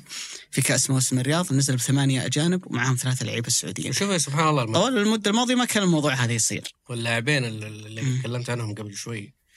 هم اللي كان لهم دعم يعني بونو. مدفوع بالكامل من وليد بن طلال متروفيتش أيضا جزء من المبلغ زي ما أنا. وصلني علم. إنه كان من إدارة الهلال من سمو الامير. حتى لودي الفترة اي الاخيره لودي في فترة شتوية أنا. أكلمك فترة الصيف مم. فاللاعبين دول يعني بدعم مباشر من رجل عاشق يعني. فمحظوظين فيه بشكل صحيح. لكن رجالات الهلال يعني. اللي ما قيل جلال شيكت رجعت شيك على ترانسفير ماركت. فأخذت الفترة اللي هي من 2018 بداية ما يسمى سمي وقتها بالدوري الاستثنائي لين الصيفية الماضية اللي هي تقريبا حوالي خمس مواسم. لو تشوف صرف الأندية على التعاقدات نرجع نقول بدون الرواتب حتلاقي إن النصر في المركز الأول. حتلاقي إن الاتحاد في المركز الثاني الهلال الثالث فارق 9 مليون يورو عن الأهلي اللي موجود خلفه في المركز الرابع منها سنه الأهلي أصلا كان موجود فيها. في دوري يلو فبهذا المنطق أن اللي يصرف أكثر بيكون فريق أفضل وبالتالي سينجح أكثر اللي شفناه خلال السنوات الماضية الفترة هذه اللي إحنا قاعدين نقيس عليها الهلال كم بطولة دوري فاز؟ جاب دوري أبطال آسيا مرتين لعب على نهائي ثالث شارك كأس العالم ثلاث مرات. فأعتقد إنه من الظلم لإدارة الهلال وللهلال كنادي ومؤسسه أن يتم اختزال الأمر في مسألة بس أنت اليوم قوي أنت لديك هذا الفريق لأن أنت كان معك فلوس أكثر بالضبط. فقدرت تتعاقد آه، أفضل آه، أفضل من البقية، فما أعتقد إن المسألة مسألة مالية بحتة قد ما إنها تكوين فريق، قد ما إنها خلينا نقول تقليل العيوب اللي تكون موجودة في الفريق، يمكن تكلمت على موضوع إنه الهلال بدون كورة، أنا أي أحد يسمعنا ادعوه إلى انه يرجع يشوف هدف الهلال الأول أمام النصر في كأس موسم الرياض. الكورة اللي طلعها روبن نيفيز سعود عبد الحميد على الجانب الأيمن كان كريستيانو واقف تاليسكا واقف. الاثنين اللي راحوا ضغطوا على روبن نيفيز وطلعهم من اللعبة بالتمرير هذيك كان أوتافيو وبروزوفيتش. فأنت ليش تضطر إنك تروح تضغط بالثمانيات حقتك؟ لأن الاثنين اللي قدام ما هم جيدين في الضغط. الفكرة هي إنك أنت لما تجي تحاول تكون فريق تأخذ كل الأشياء هذه بعين الاعتبار. والكورة معاك والكورة ما هي معاك موضوع الأعمار موضوع الرغبات موضوع أنه اللعيبة هذول جوعانين ما حققوا إنجازات. فمن الظلم أنك تيجي لأحد عمل كل هالتفاصيل واعتنى بكل هالتفاصيل من أجل أنه يكون هذا الفريق تجي تقول "أنت عشان كان معك فلوس أكثر مني أنت. سويت اللي سويته. الفكرة بشكل عام. يعني يعني على عملية اختيار اللاعبين أبو علي و... وإنهم لاعبين خلينا نقول يضغطون أو إنهم يمارسون عملية الضغط، شنو من أكبر السنوات اللي فشل فيها برشلونة في في إنه يحقق مجد على المستوى الأوروبي؟ لما كان الاثنين ميسي وسواريز ما يضغطون كان يجي لهم كمباك من روما، كمباك من باريس سان جيرمان وفي واحد كمباك ثاني والله ما أدري مين بعد. فخسر خلينا نقول الملاحم الكبيرة اللي كان فيها أندية قوية تنافسها وتلعب معاها كان يخسر هذه المواجهة بينما المواجهات الأسهل هو يتفوق فيها. بس في جانب مهم ما ينظرون له كثير من الناس في عملية الصفقات. ترى لما تدفع أكثر في اختيار أو في شراء عقد اللاعب ترى الراتب هو الأهم من عملية الشراء، ليش؟ لأن الراتب راح تدفع على ثلاث سنوات، يعني لو قلت أنت أخذت هذا اللاعب براتب 100 مليون فأنت راح تدفع 300 مليون، بينما لو اشتريت عقد اللاعب 50 مليون فأنت دفعه واحدة 50 مليون، وغالبا لما تدفع قيمة شراء عقد الراتب يكون أقل من لما تأخذ لاعب حر، لأن اللاعب الحر ما في قيمة شراء فاللاعب يبغى راتب عالي عشان تغريه وإنه هو يكون آه، يلعب معك، فهذه المعادلة أتوقع إنها معادلة مهمة ما تركز عليها ترى كثير من الجماهير أو حتى كثير من من الأندية ودائما ما يفكرون في الرقم النهائي، أنت كم دفعت صحيح. في قيمة الصفقة؟ فحتى من خلال الصيف يمكن لما طلع ال- الأستاذ سعد الذي تكلم عن الموضوع تكلم إنه الدعم يعني ممكن في دعم آه، اختلف من نوعا ما لكن ترى هي دعم لثلاث سنين ففي يعني هي المشروع كان لثلاث سنين بشكل عام. ففكرة إنه هذا النادي الآن صرف هذا المبلغ كله فقط لأنه دفع سعر انتقال وهذا سعر الانتقال مثل ما تفضلت أنت إنه هو يدفع على ثلاث سنين. في حين الراتب يدفع لمرة واحدة غصبا عنك في نهاية الموسم للاعب. هذه الأمور للأسف الجمهور ما يحسبها مثل موضوع القضايا ال- ال- الفواتير الشهرية. ف طالما إنه الهلال دائما أقول هو عنصر نجاح سواء بمال أو حتى لو المال هذا كان أقل ما يمكن يعني. الهلال كان عنصر نجاح والدليل في فترات كثيرة. الهلال لم يقع- لم يتعاقد فيها مع اسماء كبرى لكن حقق آه، بشكل كبير من ضمنها 2019 بشكل عام يعني. لا تقللون من قيمة الفلوس ترى مم. مهمه أكيد. يعني أكيد لازم فلوس مو بس مو مرة. على على سيرة الفلوس يعني آه، جلال آه، بما إنك دبلوم إدارة رياضية. التغيير اللي صار في الهلال تغيير الهوية الشعار كينجدوم ارينا الملعب الآن بكل الرفاهيات اللي موجودة فيه. من تكييف من خلينا نقول ملعب مغطى تلعب في النهار ما عندك أي مشكلة في منطقة حيوية اللي هي منطقة ال- البوليفارد. وين تشوف الأشياء هذه؟ تاخذ الهلال خلال الفترة الحالية والسنوات الجاية على مستوى الجذب على مستوى إنه أنت أصلا السنة هذه يمكن ما قبل الانتقال للملعب الجديد الهلال هو الأعلى على مستوى الحضور الجماهيري هذا الموسم. وبأمانة خلال السنوات الماضية الهلال على الرغم من جماهيريته الكبيرة إلا أنه ما كان دائما لما تأخذ إحصائيات الحضور الجماهيري كان من الصعب أنك تلاقيه في المركز الأول لأنه جمهور الرياض تحديدا جزء منهم طبعهم وسلوكهم أوكي بما إنك جاينا من الغربية ف آه، بس انه صار في تغير واضح الموسم جمهور لأنه الفريق جيد وقاعد ينافس ففي حضور. وال والملعب أكيد له. دور فالاسباب الأخرى هذه هي, اللي ودنا كل الناس اللي يحضروا الهلال بشكل مستمر هم يحضروا في الأخير يعني أنا هم يعني أقدرهم جدا إنهم يحضروا. دائما الشكوى من الملعب. أي نعم ممكن تلوم أحيانا في مباريات سهلة. أنت تدري انه اليوم هذا ما في زحمة وسط أسبوع مثلا. تقدر تحضر لمؤازره فريقك لأنه ما أعتقد انه كل ملعب في العالم مهيأ. صح. في ملاعب في أماكن في أمريكا اللاتينية في أطفال. أفريقيا أنا حضرت في مصر مثلا. لا لا يعني أنا تجربة حضور في البلد أنا أعتقد إنها أفضل بكثير من تجارب حضور اللي بعد أغلب ملاعب مصر. يعني في نسبة كبرى على الملعب والدليل الملعب الحالي. لكن ال- تجربة الهلال في في ملعب آه، الجامعة. بالضبط. وإن كان نسبة الحضور ترى ما نقدر نقارن يعني. خلي الملعب هذا ستين ألف عشان نقدر نحكم الموقف بشكل ممتاز. لكن 16000 20000 25000 أعتقد إنه رقم في مباراة تنافسية مو شرط مع فريق كبير مفترض إنه يمتلئ الملعب. صراحة. وفي جدة مثلا لا حجم ال- الملاعب كبرى ويحضروا الجمهور بشكل عام. ما هو تقليل لكن الملاعب مهيئه أفضل بكثير.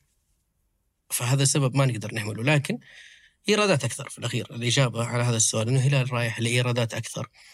أنت جاك سي آي أو اللي هو كا- كالت اللي هو شخص ما راح يعني أتركك إنه هو إنجازاته عمله في مانشستر سيتي عمله في برشلونة. كيف شخص بهذه النجاحات كلها؟ راح يجيك.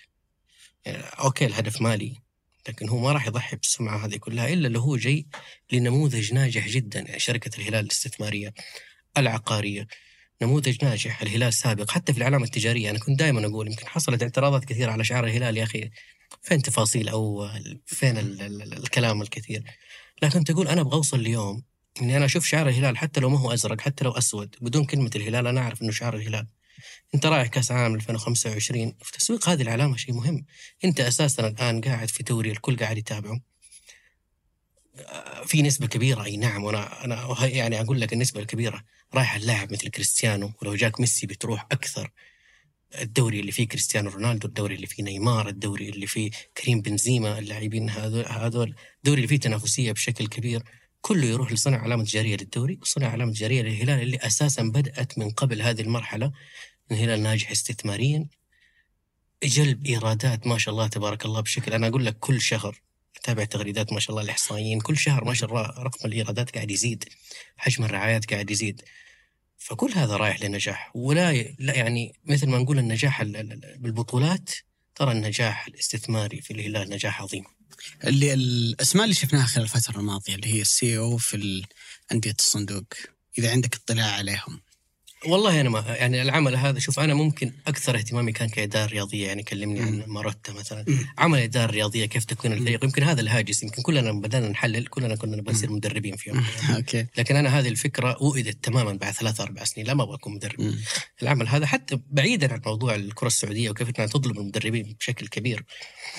النظرة للمدرب الأجنبي مهما كان أقل ما هي النظرة للسعودي لكن لا عمل إدارة رياضية وتكوين الفريق كيف انت تجيب المدرب وكيف تقيس النجاحات وكيف تضع اللعيبه الأنسب لهذا المدرب وكيف أنت تخاطب المدرب الإدارة ترى مو دورها تخاطب صحيح. المدرب ابدا يعني ما أعتقد في أوروبا زهانج بيروح يتناقش مع أبداً. سيميوني ابدا لكن آه عمل الاداره الرياضيه هو يمكن اللي شدني بشكل كبير فعمل الإدارات التنفيذية الأمور الاستثمارية آه كلها يمكن ماني مطلع في ناس أفضل مني بكثير يتكلموا فيه لكن أنت جبت نماذج ناجحة في كل الأندية. ما يحضرني كل الأسماء لكن جبنا نماذج ناجحة ناس عملوا في أكبر الأندية الأوروبية. ما يصير أنا أشوف ناس من الجمهور يقول لك يا أخي جاني مثلا حق آه، روما روما ما يحقق إنجازات يا أخي مو شرط هل حقق إيرادات نجاحات من الناحية. المالية هل وفر لي إيرادات هل عمل خطة تسويقية رائعة. الهلال حتى في ال details الصغيرة جدا. انت عندك في في النصر كريستيانو رونالدو الاسم اللي ينباع قميصه مو شرط أصلي ولا تقليد في أي دوله في أي دولة في. العالم لكن عمل إدارة الهلال في تسويق المنتج الخاص بالهلال أفضل صراحة ونصراويين كبار يقولوا الشيء هذا تيشيرت النصر ما لقيته ترى من فترة. طويلة جالس ابحث بالضبط عشان كذا غيروا الشركة ال- بالضبط. النصر يعني اسم زي كريستيانو رونالدو يعني يعني والله شيء يعني يعني مختل وال- صراحة. أنا أوكي أنا ما أقول لك. أنا أقول شكرا ميسي وشكرا كانتي لأنه ممكن ما كان يوصل الهلال لهذه الحالة إن كان حضر في يوم يعني ميسي أو كريستيانو رونالدو لكن ما ننكر إنه هو اسم عظيم جدا تسويقيا وبغض النظر أنا أختلف مع رونالدو في أمور كثيرة لكن اسم قاعد يقدم دوريك وحتى في مقابلاته بشكل جيد تيجي تقارن في الهلال يا أخي عمل ال- يعني التسويق الخطط التسويقية للهلال حتى في أدق الأمور ما هي الأكبر ناجح جدا مثال يحتذى به أنت خسرت أعظم تسويق لك اللي هو ميسي وجلست فترة طويلة تقاتل عليه وهذا الاسم الآيكون هذا لو جاك راح يقلب النادي فوق تحت زي ما قلب الإنستغرام النصر من 800 ألف. إلى ما أدري وصل 8 مليون الحين أو 18 مليون ما أدري ما أعرف صراحة كم الرقم اللي وصل له ولكن رجل واحد قادر يخليني أقول لك يحول إيراداتك من رقم إلى رقم وانت قلت كلام مهم جدا عن جزء الهوية وكيف إنك تخلق نموذج رياضي ناجح وجانا قبل فترة هنا خالد الرشيد الوكيل أعمال اللاعبين وكان يقول إني أنا وليد. حلمي وليد خلصني. آه، كان يقول إن حلمي اني اكون أو مستقبلي إني أبغى أكون في الإدارة الرياضية لأنه يرى آه، وعفوا ك كمدير فني لأنه يرى إنه هذا البعد اللي أقدر آخذ فيه يعني جميل- جميل ومسلي من ناحية كيف تبني فريق أو إنك كيف تخلق كيمياء في الفريق بطريقة وأسلوب واضحة. ولكن ال CEO اللي جو الآن لدورينا وكل النماذج الموجودة في أوروبا بتشوف دائما إنه هذا الرئيس التنفيذي الخاص بالنادي ما عنده أي دور في الفريق الأول كرة القدم ولا حتى في لا، في لعبة كرة القدم كلها حتى ولا يهمه هذا الشيء. يعني تلقى عنده ميزانية عنده target وعنده ناس موظفين يلا حققوا لي هذا. وهو يلتفت لأشياء مختلفة تماما حتى إنه ما يحضر مباريات الفريق. فيكون دوره غالبا دور استثماري.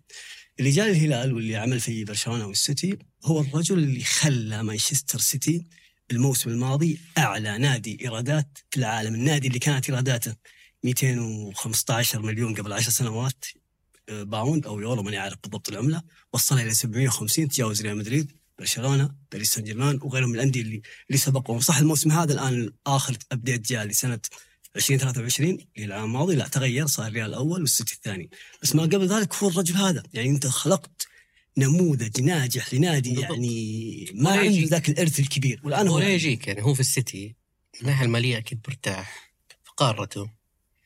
أي نعم راح نتكلم عن الناحية المالية إنه هو جاب سبب الناحية المالية لكن هو في مثال إلى الآن ناجح. وقادر ينجح وقادر يحقق بطولات أوروبية وقادر وقادر يكون زي ما أنت تقدم أرقامه بمدح. ليش المخاطره هذه في بيئة جديدة إلا أنه شايف في أساس قوي جدا إنه هو يبني عليه عمله القادم بحول الله. يعني أنا أنا وش ودي أوصل له يا جلال؟ ودي أقول إنه إنه هوية النادي لما تخليها تنشاف كذا قدامك لما تشوف صح على طول تجيب بالك نايك على طول.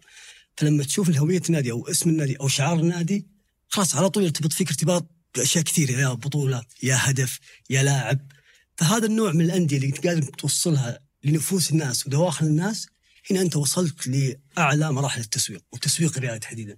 فممكن جانب هذا شوي غامض عند كثير من الأندية. وكنا نتكلم فيها أنا وأبو علي على مشكلة بنزيما وكيف إن هوية شخصية بنزيما ما تشبه الاتحاد وكيف الاتحاد إيه، أو بنزيما الخجول كيف ينجح مع اتحاد شرس. وحمد الله النقيض حمد الله تحس إنه كذا. character ه character نمر character اتحاد كأنه محمد نور كأنه من جيل تكر فهذا النوع من من الكاركترات الأندية وشخصيه الأندية مهمل عندنا وبيعاني فيه ترى المدراء التنفيذيين الآن. لما يجي مدير تنفيذي في أي نادي راح يعمل لازم يرجع الجانب التاريخي. طبعا. للإرث للجمهور لغة خطاب الجمهور لغة خطاب الصحافة. هذا لازم يأخذ بعين الاعتبار وهذا تحدي صراحة صعب عليهم المرحلة الحالية اللي دخل فيها الصندوق أصبح له تواجد في الأربع الأندية الجماهيرية. دائما بيحط في بال أي واحد يعمل في هذه الأندية تخيل لو أنا الآن مكان فهد بن نافل يعني ما ودي أكون مكان فهد بن نافل يعني ليش؟ قياس حجم الضغوطات بعد جدا إنه أنت ترأس نادي النافل الهلال. يحسسك إن راسها سهلة جداً. وكذا والله ودي يصير زبكان هو اي شخص في مجاله يحسسك إنه مجاله سهل مم. هو شخص تعدى النجاح. صحيح فأنت لو, لو أنت مكان فهد بن نافل أنت شايف الآن أنا خلال الفترة الماضية ناجح فوز بالدوري ينافس على دوري ابطال اسيا يلعب في كأس العالم. فجأة تشعر إنه المشهد بدأ يتغير. بيجي في بالك سؤال مهم جدا كيف أحافظ على ريادتي اللي كانت موجودة خلال السنوات الماضية في ظل تغير المشهد العام آه رياضيا؟ الجواب بكل بساطة أن تعتني بكل التفاصيل الصغيرة التي لا يعتني بها منافسيك. الكل خلال الفترة الماضية تركيزه كان منصب على كيف أجيب لاعبين كويسين مدرب ممتاز أصنع فريق قوي داخل الملعب. الهلال سوى نفس الشيء. ممكن تكلمنا كثير في تفاصيل كيف ان الهلال حتى اخذ الموضوع لبعد ثاني لكن الهلال اهتم كثيرا بالتفاصيل اللي تتجاوز الفريق اللي أنت تشوفه داخل الملعب. ولذلك يمكن كان معنا ثامر الشهراني وتكلم عن الجهاز الطبي اللي موجود في الهلال هذا الموسم كيف إنه فارق وصانع اختلاف كبير جدا للهلال. تكلم عن الموضوع الآن اللي أشرت إليه اللي هو موضوع التسويق وإنك تجيب اسم معروف له نجاحات كبيرة على مستوى أوروبا. الهدف إنه أنت تزيد إيراداتك. وأنا يمكن قلتها الموسم الماضي فهد بن نافل إذا طول في الهلال طبعا كن كلامنا كله عن فهد بن نافل إيجابي والكورة ما فيها شيء مضمون يعني. بالضبط. يعني ما تدري كيف ممكن تكون آه، ختام آه، تجربته مع الهلال لكن بالمشهد اللي إحنا قاعدين نشوفه الرجل قاعد يسير إلى صنع بايرن ميونخ في في الدوري السعودي. لأنك لما تزيد إيراداتك لما أنت أو أنت تملك الفريق الأقوى. صح. وعناصرك هي الأفضل. والأغنى. وأنت قاعد تكسب. وفي نفس الوقت قاعد تزيد إيراداتك. فبالتالي لديك القدرة دائما على إنك تشتري اللاعبين اللي ما يقدر منافسيك انهم يشترونهم. أنت بتوسع الفارق ما بينك وبينهم وستصبح أنت في المشهد كما لو أنك نرجع نقول زي بايرن ما هو موجود في الدوري الوزاره ما راح. تطبطب عليك في كل موسم. الوزاره دحين ماسكة في يدك. توصلك تتكلم عن الآخرين. الكل. أوكي. الهلال آه في الأخير الهلال برضه استفاد من مم. الوزارة بشكل ما نقدر. ننكره توصلك إنك بعد ثلاث سنين آه، اعتمد على نفسك. يلا. تعلم السواقة. فاهم ف إذا أنت ما أخذت الأسس هذه اللي قاعد يعمل فيها الهلال حاليا صنعت أنا ما أكلمك عن الرئيس، الرئيس متغير لكن في أشخاص في النادي ما ممكن ما يتغيروا. قادرين يوصل فهد المفرج نعطي مثال فهد المفرج حتى في أدق التفاصيل أنا ممكن عندي اختلافات معاه في عمل الاداره الرياضيه لكن كشخص موجود في النادي كصندوق أسود في النادي مهم. أتذكر قبل نهائي كاس اسيا مع وراوا قال لهم آه في في في فيديو الهلال الشهير قال أنا أروح اليابان. أنا أعرف آه، لي تجربة سابقة في اليابان. فأنا بروح اليابان أشوف الفندق الأفضل أشوف ال- ال- المواصلات الأفضل أشوف المواقيت التوق- التوقيت الأفضل إني نحن نروح تمارين. كان هذا شيء جذري وفرق مع الهلال كثير وتكلموا عليه كثير. ففكرة إنه في أكثر من صندوق أسود داخل النادي حتى لو ما هم في الصورة فكر مهم للنجاح بعد كذا. أنت عندك موارد الآن. عندك فلوس الآن عندك رعايات قدمت من الدولة مباشرة.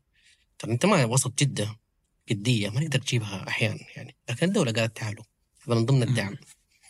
غير رعاياتك أنت بعد ثلاث سنين مفترض تعتمد على نفسك. فإذا ما عندك أساس نجاح إنك بس تبغى تجيب فلوس عشان تحط لعيبة بعد كذا اللاعب ما ينجح تروح تصرفه مثلا لا. هذا الشيء راح يدخلك أول كان راتب اللاعب 4 مليون وقضايا الفيفا كذا على الأندية السعودية. الآن الرواتب ل 20 25 مليون. فيها تهبيط وفيها دنيا.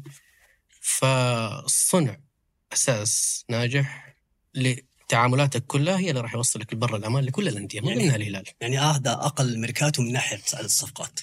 2019 90 صفقة 80 صفقة 2020 يعني تروح تشوف ال Transfermarkt تشوف عدد الصفقات عالي جدا ولكن السنة هذه 30 صفقة بس تمت تقريبا فقط لاعبين كانت خارجية وثلاث لعيبة كانوا خارجية الباقي كلها داخل الدوري أو داخل إطار الدوري وهذا يدلك على أنه ممكن النادي راح يعمل صفقات أنت لما تكون جاهز ماليا راح تعمل هذه الصفقات عشان ما يكون عندنا قضايا شوف اللي صار؟ اللي صار إنه في الوقت اللي الصندوق قال للأندية يلا اعتمدوا على نفسكم ما في صفقات ما في عمل. فترة شتوية عدت بدون أخبار ترى. إلا اللي حصل آخر يومين اللي سواه الاتفاق. داخليا ترى اللي كله. سواه الاتفاق يعني مم. الغربلة اللي صارت. ترى هي اللي التدوير المشهد. الاسماء لكن لما قالت أعتمدوا على نفسكم ما أقدر. أنا ما أقدر أسوق لاعبي. فعلا اللاعب يأخذ راتب ما يقدر يدفعوا أندية أوروبا. اللاعب أساسا جايك هنا. في لعيبة بطموح كثير لكن لاعب جاي يأخذ راتب هنا ما يقدر يدفعوه أوروبا ولا حتى. ربعه. هذا الميزه اللي. طبعا. فانت ما تقدر تسوقه لكن بعد ثلاث سنين مفترض إن دورينا يوصل لمكانة. توصل دوريات أخرى لمكانه ماليا إنه هم يقدروا يكون في سبل تواصل إنه هو يشتري منك وأنت تشتري منه. يستعير بحقية شراء والزاميه شراء يكون في تعاملات أفضل. حاليا صعب لأن إحنا قاعدين نستثمر بمبالغ مهولة لكن هذا الشيء ما راح يستمر للأبد. يعني. عشان كذا تتحمل مسؤولية قراراتك لما تختار لاعب تراك تدفع راتبه ثلاث سنوات ولا لازم أو مالك حل الا تبيعه داخل الدوري. وهذا خلى الميركاتو ب 30 صفقة عشان مسؤوليه مساله القضايا الخارجية اللي أثرت على سمعة الكرة السعودية وخلت رفض المنازعات تطلع في تصريح تقول ما ما نفضل. هذه مشكلة كبيرة ترى. إنه إنه سابقا إدارات الأندية عندنا ما كانت تتعامل أو تتعاطى مع مع النادي. وفق خلينا نقول آه، استراتيجية واضحة. ما يهم أنا فترتي أربع سنوات والديون هذه بعدين يحلونها مشكلتهم هي مشكلتي أنا. هاي ترى كانت يعني مشكلة كبيرة جدا أثرت على سمعة الدوري السعودي. ولكن أنا أرجع خطوة لورا وأتوقع إنه برضو عدم وجود ميركاتو قوي إنك لما تيجي تربك السوق بهذه الطريقة وتعمل ميركاتو ضخم وتدفع فيه مبلغ أقل من البريمير ليج فقط أنت بس الدوري الثاني بعد البريمير ليج فهذا ارباك كبير جالس تخلقه. وأنت لما تخلق هذا الإرباك وأنت ما عندك هيكل قوي أو عمل إداري واضح عمل مؤسساتي خلينا نقول ولو إنها مطاطيع قلت مو بس خلينا نقول فهمها فهمها ما بيكون لازم توصل فيه يعني. خلينا نقول آه، عمل مرتب منظم هيكل صح. قوي وإيرادات موجودة. هذا عكس لما تعمل هذه الربكة وأنت ما ما أنت ضامن مسؤولية أو عملية إدارة أنديتك كيف قاعدة تشتغل في في في السوق الثاني والثالث والرابع. لأن هذا بيحملك ديون ضخمة وكبيرة. ولكن حتى التغيير مو بس على صعيد الهيكل على صعيد الموظفين. اخصائي غذائي طبعا. يعني تصريح حق حق النصر لما قال بس الهلال والأهلي والنصر هم اللي عندهم أخصائي تغذية البقية ما عندهم. طيب أنا لو أقول لك إنه كل أندية أوروبا عندهم أخصائي نوم تصدق؟ بالضبط. ما أنت مصدق يعني ما راح تستوعب ذا الشيء. فإنك تتطور على مستوى الجهاز أنا المفروض. أخصائي صحيهم من النوم. والله ما اسمع في والله. لا بس كل الأندية رايحة الطريق يعني. خليني أقول لك حتى لو الأندية ما تبغى تنوي. وجود كريستيانو رونالدو في النصر راح ينظم الكل. هذه مم. ما يحتاج أخصائي تغذية. أنت هو قدوة لعيبة كثر. أنت راح تشوف هو كيف يسوي كيف قدر العمر هذا يعطي هذا كله. فأنا راح أسوي زي المثال أمامي ما أسمع عنه. في الأهلي أكيد في لعيبة في الاتحاد أكيد في لعيبة وإن كانوا يمروا بمرحلة يعني صعبة جدا. ما في وصول ما في ما في تفاهم.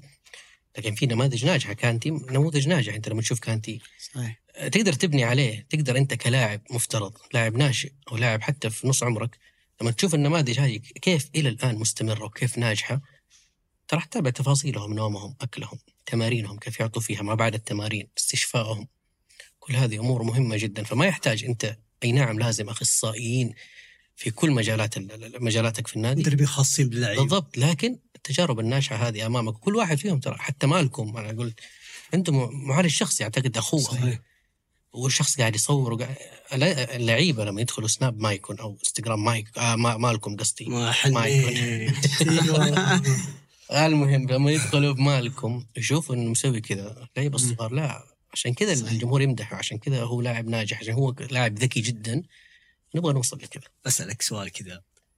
تكلمت عن الميركاتو ومدحت كل اللعيبة ما شاء الله. ما خليت ما مدحت بس من أكثر شخصية يعني شدتك للاعبين أو عفوا للكادر الطبي أو الإداري الأجانب اللي جو النادي الهلال. يعني من ال- الشخص اللي الإعداد البدني. شو اسمه هو؟ ما أعرف اسمه صراحة. معدل. عندي يبغى لنا فيصل رقيبة حافظ كل الأسماء. الإعداد البدني صراحة. الإعداد البدني مهول ما شاء الله تبارك الله. ما يحسب الجسوس طبعا مع فريقه في الأخير. مع انه يتبنى ما يتبنى فكرة ال- إنه عملية اللياقة البدنية أو ال- بس آه، جيسوس كان له تجربه سابقه معنا ما كان بهذا إيه okay نوعية اللاعب تفرق نوعية اللاعب تفرق. لما يعني سافيتش مو سلمان الفرج من ناحية الجهد البدني عبد الله عطيف ما هو نيفيز من ناحية الجهد البدني هذا شيء معروف. لكن الإعداد البدني مختلف الآن مرحلة في أقوى بكثير. والإعداد البدني ترى سلاح ذو حدين ممكن تقول أشد فيه يحصل لك. إصابات كثيرة جدا وممكن ترخي فيه. ما تؤدي أدوارك كاملة من غير كرة خصوصا لكن الإعداد البدني مهول ما شاء الله تبارك الله هلال ما في مباراة خسرها بدنيا. ما في لا يوجد صفر. هلال ينهي مباراة يعني إحنا يمكن لنا فترة في هذه إحصائية عجيبة جدا. أنا ذكرت إنه في ثلاث مباريات من آخر 22 مباراة 21 مباراة نحن تأخرنا فيها بالنتيجة فقط. كل المباريات الباقية نحن. تقدمنا في النتيجة فكنا نحن اللي نتحكم أكثر في فريقنا نتراجع نرجع بالضغط أكثر. لكن المباريات الأخرى كان الهلال يلعب لآخر دقيقة في مباراة الاتحاد.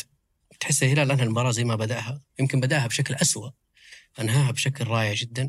فالعمل البدني قادر يوصلك بعيد. أنت عندك الآن مرحلة صعبة في المستقبل فيها ضغط فيها أمور كثيرة فعملك البدني فارق صراحة. صحيح يعني لما تجاوزنا الجولات الأولى اللي كانت تشعر أن كل الفرق يعني لسه ما وصلت لأفضل جاهزية بدنية يمكن تحديدا مباراة الشوط الثاني لعمل الهلال أمام الاتحاد في مباراة اللي كانت في الجوهرة مرورا بمباراة الأهلي ومباراة النصر. يعني أنا من الناس اللي قلت إن الفارق الواضح ما بين الهلال وكل المنافسين اللي واجههم كان فارق بدني بالأساس يدخل تحته كل التفاصيل التكتيكية اللي اللي يعملها المدرب لما انهار لما تحس الجانب الفني والجانب الذهني فيهم علامات شك كثيرة كان الجانب البدني حاضر صحيح. حتى في مباراة الهلال على الأقل كنا نقول الفريق. بدنيا قادر يوقف قادر يضغط. هو الحاضر اليوم جميل يمكن كلامنا كله عن حاضر الهلال هو رائع وجميل لكن البطولات لا تكسب في طبعاً. الأهداف الكبرى بالنسبة للهلال وكل الأندية هي تبدأ من مايو وبعد اللي هو يحسم فيه كل شيء.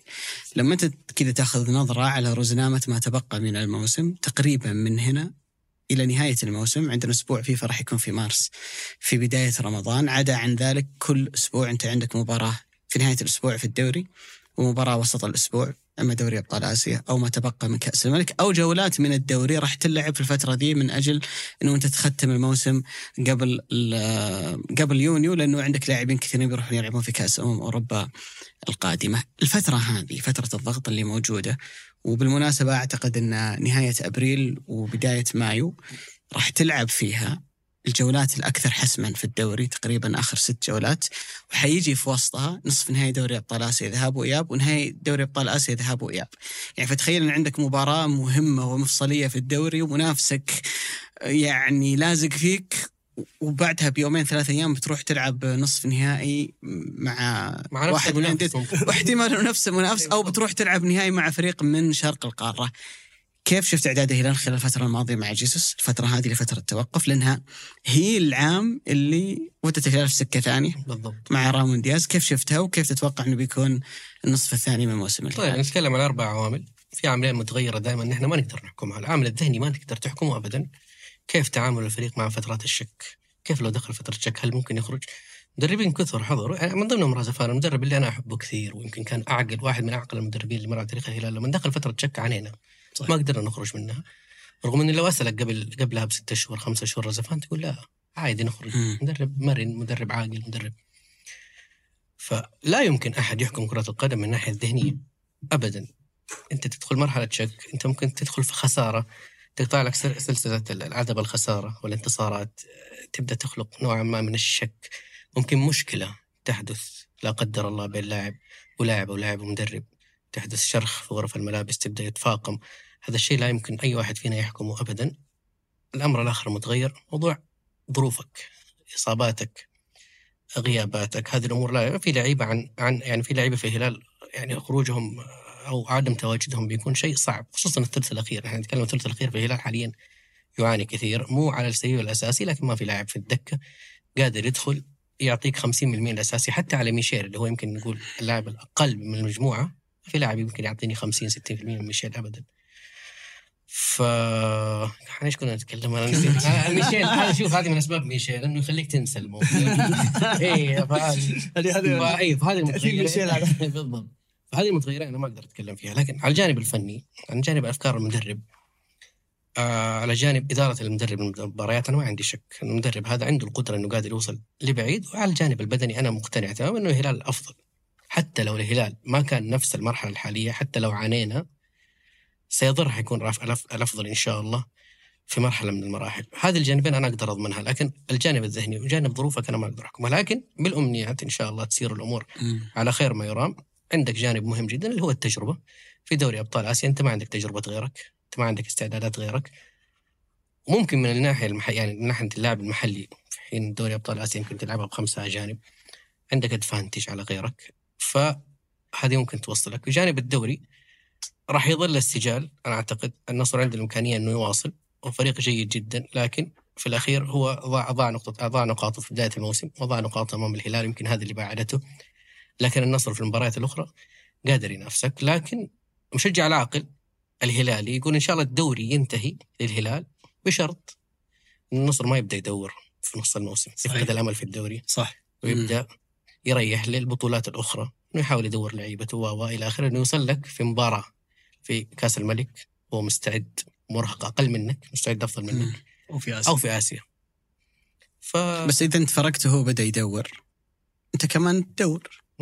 لأنه الفارق هذا بقدر ما انه اصابه بالإحباط المفروض إنه يخليك تسترخي. جيسوس أحد مميزاته وعيوبه إنه يدخل كل المباريات في مباريات كثيرة حتى في الدور الأول كنا نقدر ندور ما كنا ندور. جيسوس ما هو هذا المدرب. ودائما الملاحق ما هو زي المتصدر. المتصدر دائما يبحث أبغى أوصل أبغى أحقق أرقامي آه، أبغى واصل. ما أضمن الخسارة ممكن تتبع خسائر لكن الملاحق أحيانا يحس إنه خلاص أنا أبدأ أهدي وقادر أفوز. فأتمنى نوصل دائما بالجاهزية الكاملة بإذن الله الناحيه البدنية الناحيه الذهنية اللي تحكم الهلال بشكل كبير لأني أنا شايف الآن كل لاعب قاعد يقدم نسخته الأفضل صراحة. كل لاعب في الهلال قاعد ي- من ضمنهم ميشيل اللي وإن كان دائما أقول هو العنصر الأقل لكن في مباريات معينة أحيانا ميشيل يعطيني يعطيني الشيء على الأقل بدون كرة الشيء اللي أنا أطمح له.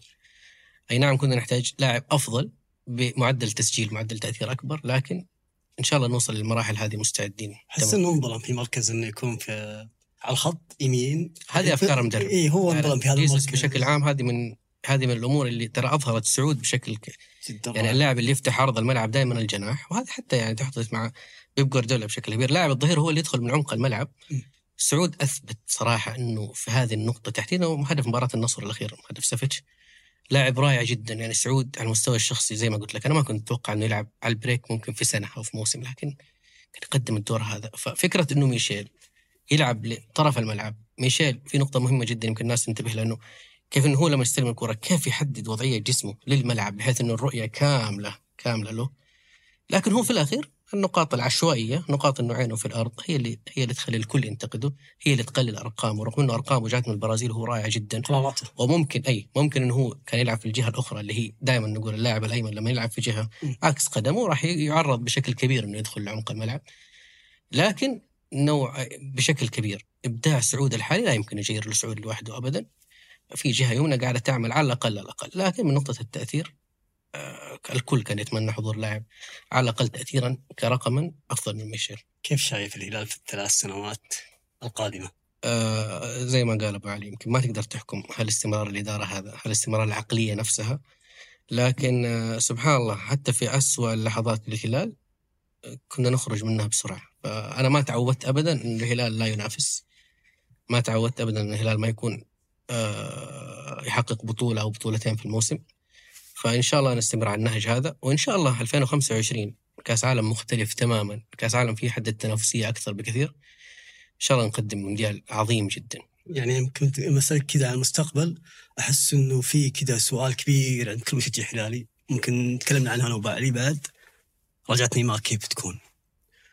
وهل هي مناسبة لجيسوس؟ هل هل يعني في هذا التوقيت بهذا الفريق اللي بناه يعني ما يشبه ابدا وجود لاعب ما يضغط، لاعب كسول، لاعب يحب ينزل يستلم الكرة من عمق الملعب، لاعب يحب يكون هو له الريادة وله معاه الكرة تقريبا في لحظات كثيرة من المباراة.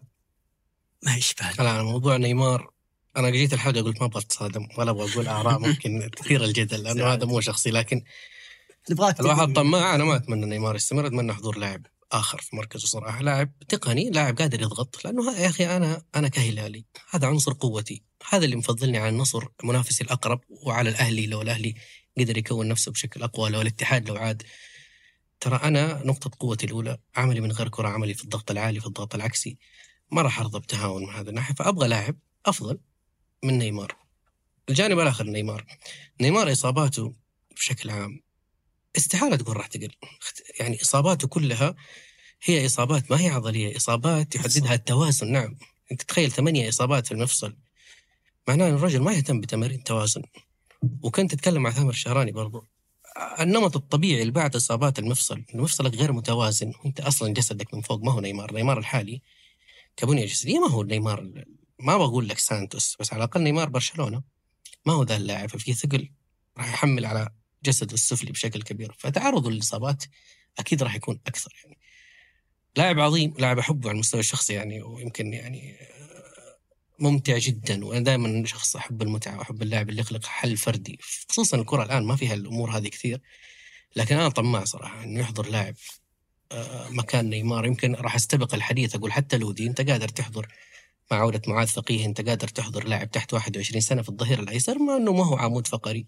تحضر جناح آخر نفترض إنه نيمار وميشيل خرجوا يحضر لك لاعب. أنا مثلا ما بقول أسماء لكن أنا أتأمل في لاعب مثل أدوار برناردو سيلفا مثلا. اللاعب اللي في من غير كرة وبالكرة رائع جدا.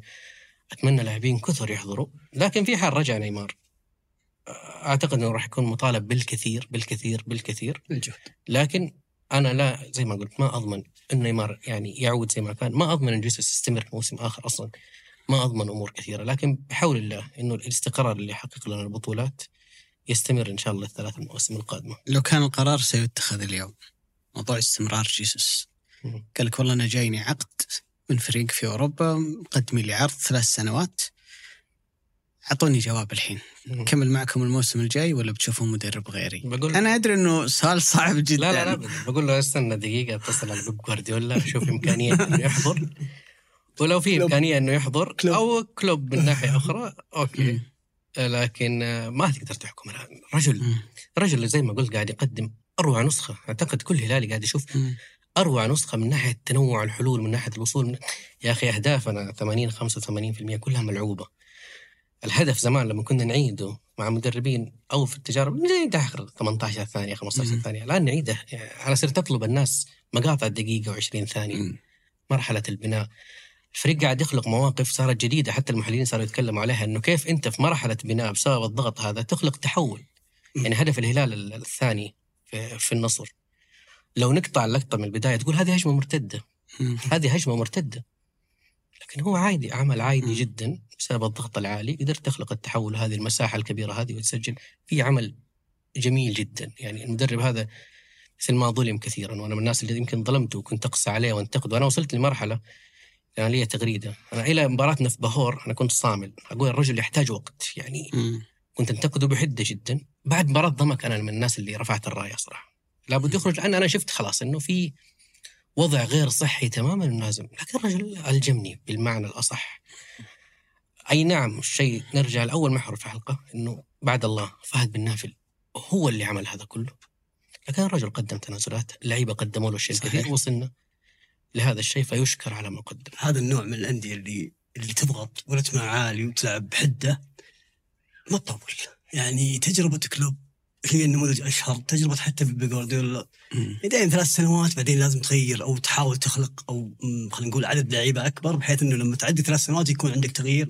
ثلاث أرباع بعدها السنة الرابعة يكون عندك خمس ست لعيبة من السنة الأولى علشان شوي يتجدد الفريق لأن عملية الضغط هذه إصاباتها كثيرة متعبة مرهقة ذهنيا للاعبين وما حد يفضلها. والدليل على ذلك إنه دائما كل المدربين اللي يعملون هذا هذه الطريقة وهذا الأسلوب على رأسهم كلوب السنة الثالثة يعاني ما تضمن اللاعب يعطيك نفس العمل أصلا. أنت ما تضمن اللاعب يكون دائما في برايم أو في فترته الأفضل إنه هو يقدم لك هذا الشيء. ما تضمن اللاعب في يوم يبغى يخرج ما تقدر تعوضه بلاعب أحسن. فهي المتغيرات أمر لا مفر فيه في كرة القدم. فعشان كذا الواحد زي ما أقول لك عباد الله يشجع نادي يعاني ويشجع نادي يفرحه. عشان يحس ياخذ إيه، ياخذ المنتج كامل ويستمتع باللعبة بشكل عام. يفرح كثير ويزعل كثير ويقيس ويقارن تمشي الأمور، أنا أعتقد ان في الحكم على جيسوس واحدة من أكثر الأشياء اللي تخدعك مع بعض المدربين إنك تحكم على ذروة الأداء أو يسمونها ال peak اللي وين أعلى نقطة أنت تقدر توصل لها ويمكن في مثال نقدر نقيس عليه. الفترة اللي جاء فيها فليك البايرن ميونخ. ما هذا الاكتساح. ثمانية على برشلونة ويجيب الثلاثية وهو جاي في وسط الموسم. أصلا فريق بايرن ميونخ كان يعاني السنة اللي بعدها أرقام مذهلة. ويمكن لولا إصابة الإصابة اللي صارت لليفاندوفسكي أمام باريس سان جيرمان في وقت حساس أتوقع كان في دور الثمانية من دوري أبطال أوروبا. كان ممكن السنة اللي بعدها الفريق يظل ينافس. ثم صار بعد ذلك انهيار. ثم فليك نفسه لم ينجح حتى في تجربته التالية. مع منتخب ألمانيا. الإدارات دائما تأخذ الأشياء هذه بعين الاعتبار أنه اليوم أنت بمعطيات اليوم يبدو لك كمان لو أن جيسوس هو باقي لكي يكتسح الساحة في الثلاث سنوات. ولكن الموسم هذا اللي أنت اليوم تعتقد أن فريقك لازم يجيب فيه ثلاثية ترى وارد جدا طبعا. أنك حصيلتك ما تكون نفس ما أنت توقعت أنك تحكم على الفترة اللي أنت ما عندك فيها لاعب مهم باستثناء نيمار. كلنا قلنا إن نيمار غيابه يمكن كان إيجابي لمصلحة الهلال. ما عندك عنصر مهم غايب. كل عناصرك الأساسية موجودة ولما تلتفت للدكه ما عندك خيارات ويعني بنفس جودة الأساسيين أو حتى تقترب منهم فبالتالي لا تتوقع أن الحال هذا سيدوم. بناء عليه أنت تأخذ قراراتك للمرحلة الجاية. يمكن جلال تكلمنا كثير عن الهلال في كذا موضوع وما ودي أختم بدون ما نتطرق لحديث الشارع والكلام اللي كان قاعد يدور خلال الفترة الماضية اللي هي مشاركة المنتخب السعودي. في كأس أمم آسيا وكل الضجة اللي كانت حواليها من تصريحات مانشيني من موقف اللاعبين ومن مسارنا في البطولة خروجنا أمام كوريا. جزء من سؤالي لأنك انترستا. يمكن زي ما قلنا أبو ورد عبد الملك الحلقة الماضية أنه أي انترستا لازم نسأل عن مانشيني. يعني واحد من عيالكم لابد أنه آه نسأل عن هالموضوع. هل هو كان كذا طوال مسيرته؟ هل هو كان صدامي؟ هل هذه شخصية مانشيني اللي معروفة في الإنتر ومع منتخب إيطاليا ولا الرجل جانا وتلبست حالة وتحول واحد ثاني؟ والله شوف أنا ما أقدر أحكم مانشيني بعمل الأندية عن عمل المنتخبات. تجربته مع إيطاليا بندر يمكن أفضل مني في المتابعة بشكل عام. أنا ما أذكر له مشكلة كبرى ولا لا لا بشكل كبير لا. ما منتخب إيطاليا. بالعكس هو سوى أمور في منتخب إيطاليا يعني الرجل فعلا ركز على العمل الدفاعي بشكل كبير مثل كل المدربين الايطاليان واعاد كيليني اللي اللي كان كان كان غياباته كثير جدا. اعاد بونوتشي. هم كانوا موجودين بس اعادهم للعب بجانب بعض كأساسيين. بونوتشي اللي كان يقدم مستوى أقل بكثير. صحيح. وتقريبا الاثنين لو ناخذهم كعنصرين مع بعض من أهم الأسباب اللي حققت اليورو اللي صنعت اسم منشيني على صعيد على صعيد المنتخبات بشكل كبير. حضوره وتصادماته. هي لو حصلت مرة ممكن أقول موقف ثابت لكن حصلت أنت نتكلم عن ستة قصص مم. وفي قصتين جديدة ما أدري صحتها في الإعلام في رأس البريكان ومحمد كنو. لا فمستحيل إنه الثمانية كلهم مخطئين يعني ومنشيني صح. لكن أنا أبغى أعزل الموضوع. بالاخير اللعيبة اللي لعبوا المباراة أو اللعيبة اللي لعبوا البطولة لعبوا بروح عالية جدا. ما أثر عليهم الموضوع ذا أي شخص يحاول يربط المشاكل بالعمل داخل الملعب. أنا أنا ما ما ما, ما أتفق معه ابدا لأنه اللعيبه لعبوا بكل ما اوتي من قوة. نعم في فترات كنت أقول وجود سلمان الفرج ممكن راح يفرق معنا بشكل كبير. لكن في الأخير هل هو سبب من الخروج؟ طبعا سبب من الخروج. هل المنتخب ادى ما عليه؟ نعم أنا من وجهة نظري. أنا ممكن أنتقد تغيير اذا مولد مثلا أو أي تغيير أو أي مشاركة أو أي لقطة اللاعب لكن المنتخب ادى ما عليه في الأخير اللي حصل لك آخر ربع ساعة إنه خصمك أساسا بأنياب خصمك ثلثه الهجومي كله يلعب في دوريات كبرى دوري إنجليزي خصمك أحكم عليك التواجد في ملعبك ولا كان عندك اللاعب اللي يعرف يستلم كورة وكنت أقول للناس حتى لو سلمان الفرج موجود سلمان الفرج راح يعرف يطلب كورة راح يقدر راح يقدر يستلم الكورة لكن راح يضطر يسلم الكورة لمين؟ مين اللاعب اللي راح يستلم الكورة؟ مين اللاعب اللي يقدر نخلي الكورة في رجلنا ستة سبعة طبعاً. ثمانية ثواني عشرة ثواني كيف اللاعب اللي يقدر يطق الصدر زي موسى التعمري مثلا ولا زي. يزن إنه لاعبين فقط حالتهم الذهنية أثرت على حالة كوريا الذهنية بشكل كبير كيف اللاعب يقدر يتجاوز واحد واثنين؟ ما كان عندنا اللاعب هذا. فبناء على الإمكانيات على الأسماء هذه نأخذها كمسمى خروج من دور 16 محبط لأنه هذا الدور ما تجاوزناه في آخر أربع نسخ. صحيح. شيء مؤسف صراحة. لكن كعمل أنا ما أقدر ألوم اللعيبة ابدا. ممكن ألوم مانشيني في جزئية بسيطة إنه كان في أكثر من لاعب كنا نحتاجهم في هذه اللحظة. لكن في الأخير أنا ما أعرف الظروف يعني إلى الآن ما صدرت العقوبات. ما أعرف مين اللاعب اللي اللي اللي كان over موضوع مانشيني معه ومين اللاعب اللي يستحق إنه يع- يعاقب يعني الفترة الحالية. لكن هو إحباط كبير. من كان أنا وعبيد الله قبل البطولة قلنا. كنا يعني نوعا ما متشككين بشكل كبير من دور ال 16 أنا كنت أقول دور الثمانية إذا وصلنا إنجاز كبير. لكن آه، حقيقي كنا نقدر نوصل بعيد. يعني ذيك تلك الدقائق. وأنا ما بحمل الهدف. كان ممكن يدخل علينا هدف هذه قبلها بثلاث فرص. صح. لكن تلك الدقائق لو عدت على خير كان ممكن نروح. بس ليش نجحت الأردن في اللي إحنا فشلنا فيه؟ ونحن نجحنا على الأردن. ممكن راح نلعب ضد الأردن وننجح على الأردن. لعبنا قبلها أصلا في ال- في تصفيات. كأس العالم في عمان وقدرنا نفوز. على الأردن. في المباراة تحكمها الظروف نفسها. لكن الأردن بشكل عام أنا ما أقدر أحكم السعودية دائما عليها الضغوط رغم إنه المفترض إنه ما يكون عليها ضغوط. لو كان هيرفي ريناردو المستمر مع المنتخب السعودي بالأسماء نفسها اللي لعبت كأس العالم أنا أقول لك المنتخب اللي قدر يهزم الارجنتين واللي قدر يلعب مباراة كبيرة أمام بولندا المباريات المحبطة جدا بولندا من وجهة نظري يقدر يحقق كأس آسيا. وكان الهدف كنت أكتب ترى الصعود لدور 16 ما راح يهمني قد إني أحقق كأس آسيا. لكن التغير الكبير تغيير المدرب حضور هذا المدرب أبعد ضغوط لكن استمرت الضغوط على السعودية ما هي الضغوط على الأردن ابدا.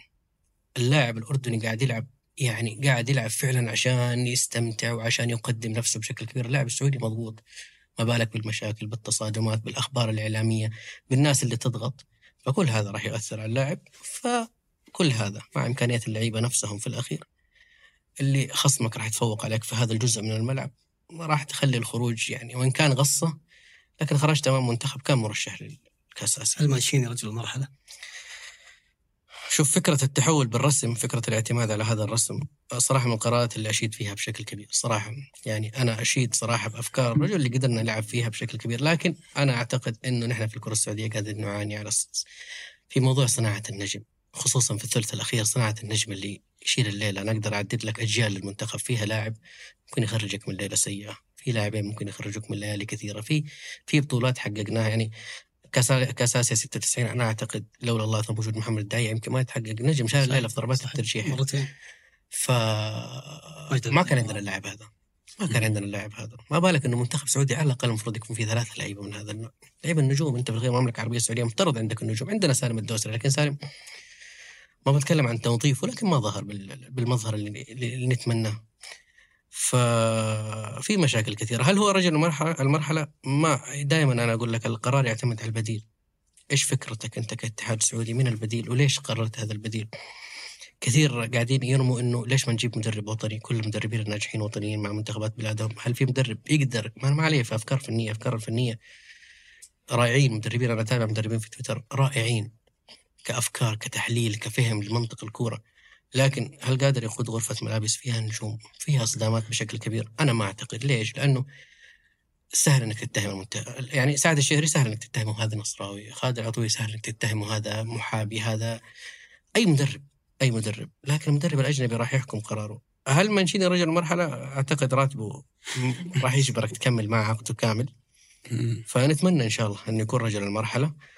لكن إذا كان في بديل آخر فأتمنى حضور مدرب منتخبات. مدرب هيرفي رينارد. بس بختم في موضوع المنتخبات بهذا الشيء. هيرفي رينارد تجاربه مع الأندية سيئة. صحيح. جدا. حبط مع نيس. أتوقع وفكرة أيوه فكرة التجربة في أفريقيا. اللاعب الأفريقي دائما نفهم اللاعب الأفريقي آه مو العربي اللاعب الأفريقي. حتى بعض العرب آه، ولا دائما للنادي للمال. لأنه هو خرج من بيئة صعبة جدا. فهو رايح للمكان اللي كبر ونشأ وعشان كذا التجنيس خارج كثير جدا. فصعب إنك تجيب لاعب لمنتخب أفريقي يلعب للشعار لكن إحنا ما نحتاج هذا الشيء. عندنا لعيبه يلعب للشعار كثير جدا. فهو نجح في تجربته الأفريقية لأنه قدر يفجر طاقات اللعيبة. عشان كذا هو خرج محبوب جدا من المنتخب السعودي. وخرج أنا أقدر أكلمك بعد المونديال إنه هو كان واضح إنه في في معاناة إنه هو كان عنده هدف معين ولما ما وصل له أحبط الجميع. لكن حضور مدرب من هذه النوعية أنا أعتقد هو اللي قادر يخرجنا إنه هو يخرج أفضل ما عند كل لاعب خصوصا إن إحنا في مرحلة حقيقة بدأ يظهر تأثير السلبي في عدد الاجانب كنا نقول فترة سابقة وكنت أختلف مع كثيرين. تواجد الثمانية الاجانب على اللاعب الجاهز تجا إيجابي جدا. أنا عندي سلمان الفرج سالم الدوسري ياسر الشهراني. آه، في الهلال بريك سعود. لعيبة الهلال أنا أتكلم لعيبة الأندية الأخرى فراس البريكان وإلى آخره. كل دول لعيبة جاهزين يلعبوا ففكرة حضور لاعب أجنبي عليهم كاحتكاك راح تفيدهم بشكل كبير. لكن اللاعب الأجنبي هذا أخذ مكان لاعب ممكن يتصاعد ممكن يلعب. ممكن اللاعب الصغير مثلا زي مصعب الجوير مثلا في الهلال ممكن يستفيد من وجود هذول النماذج أمامه. لكن هم راح ياخذوا مكانه المدى لوقت طويل جدا. فراح يظهر تأثير سلبي الآن على صناعة النجم على تواجد النجم. وإن كان عندنا أمثلة مثل فيصل الغامدي وأكثر من نجم قاعد يصنع اسمه بشكل جميل لكن الآن مرحلة اختبار مرحلة قياس هل جدوى تواجد الثمانيه الاجانب أفضل؟ هذا راح تبان خلال السنتين الثلاث القادمة للمنتخب. تغيير أو العدد الكلي للعيبه كل نادي إنه يكون 25 زائد ثمانية اجانب اثنين استثمار ما بيخلق خلينا نقول آه، فرصة أكبر للاعب السعودي. بالضبط. شوف الاثنين استثمار أنا إلى الآن في شيء أتمنى شخص الاتحاد السعودي يفسر لي إياها. اي يفسر لي هي إيش هدف لا لا.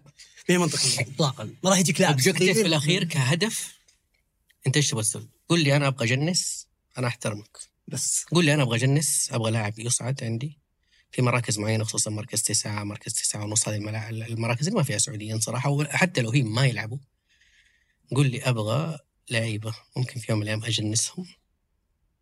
okay هذه فكرة. استثمار لا تقنعني بالاستثمار. اللاعب اللي جاي من البرازيل لو راح النرويج بيعطوه 200 ألف 300 ألف دولار. أنت هنا عشان تجيبه تدفع له يمكن 4 مليون 5 مليون. ما في لاعب حتى اللي عمره 16 17 سنة راح يترك تجربة أوروبا عشان يجيك إلا بمبلغ كبير. طب أنت لو أعطيته 2 مليون يورو لاعب عمره 17 سنة تستثمر فيه كيف؟ مين النادي اللي راح يدفع راتبه؟ هذا لا يوجد. فقرار اللاعبين أنا لا يمكن أصنفه قرار جيد إلا لما أشوفه وأفهم الهدف منه، إيش هدفك منه؟ أعطينا فهمنا. الجمهور صار واعي، صار متابع، صار فاهم. فكرة تقليص عدد الل- الل- اللعيبة أنا أعتقد إنه قرار ناجح، لأنه اللاعب اللي أنت اليوم ما تحتاجه بيروح لغيرك. اللاعب اللي في لعيبة يعني الصيف القادم في لعيبة كثير من مصر من الهلال من الأهلي من الاتحاد. الجمهور في جمهور معجب فيهم راح تلقاهم في ضمك في أبها في التعاون في الاتفاق بيحصل فرصة أكثر. هذا قرار جيد نوعا لكن مفترض يكون في قرار ثاني إنه وأعتقد إنه موجود إنه درجة الشباب ممكن التصعيد منها. إنه أنت عندك 25 أي بالضبط. أي عندك 25 لاعب لكن درجتك للشباب تقدر تصعد منها في أي وقت. لاعب يكون مسجل من ضمن مبارياتك في الدوري وإلى آخره زي ما هو حاصل الآن. أنا ما أدري ما ما ادري موجود في الليغا نفسها. مفترض اي فهذا راح يخليك بسرعة إن أنت زي الآن الهلال بدون ظهير أيسر بسرعة تاخذ اللاعب حق الفئات السنية إنك تلعب ظهير أيسر مثل معاذ فقيه اللي راح التعاون.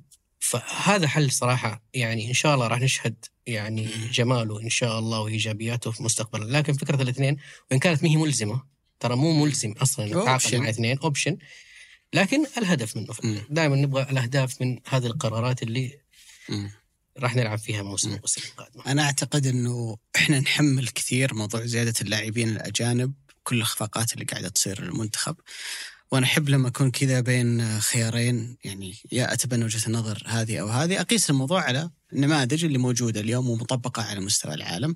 ما أعتقد إن عندنا عدد لاعبين أجانب في الدوري ككل أو في كل نادي أكثر من اللي موجود في ال Premier League. ومع ذلك منتخبهم جيد يصل إلى نصف نهائي وصل إلى نهائي كأس أمم أوروبا السابقة وينظر إلى هذا الجيل إنه ممكن يكون أفضل جيل حصلت عليه كرة القدم الإنجليزية من الستينات لما فازوا بكأس العالم. تروح إسبانيا على سبيل المثال كم عدد اللاعبين الإسبانيين اللي يلعبون في أنجح نادي وأكبر نادي عندك اللي هو ريال مدريد الفريق بالكامل باستثناء كارفخال كله الأساسي كله مكون من اللاعبين الأجانب اللي صنع الفارق مع الجيل الحالي لإنجلترا ومع إسبانيا في الفترة السابقة ومع بروز كرة القدم البلجيكية اللي صار خلال السنوات الماضية ومع البرتغال أيضا إنه صار في اهتمام كبير جدا بالمدارس الكروية صح. الأكاديميات فبالتالي أنت توسع دائرة الاختيار يعني أنا بدل ما أختار من 5000 لاعب عشان أطلع منهم 50 لاعب ممكن يلعبون في المنتخب بعد خلينا نقول بعد 10 سنوات من التطوير أنا أوسع الشريحة وأخليها مثلا 500 ألف.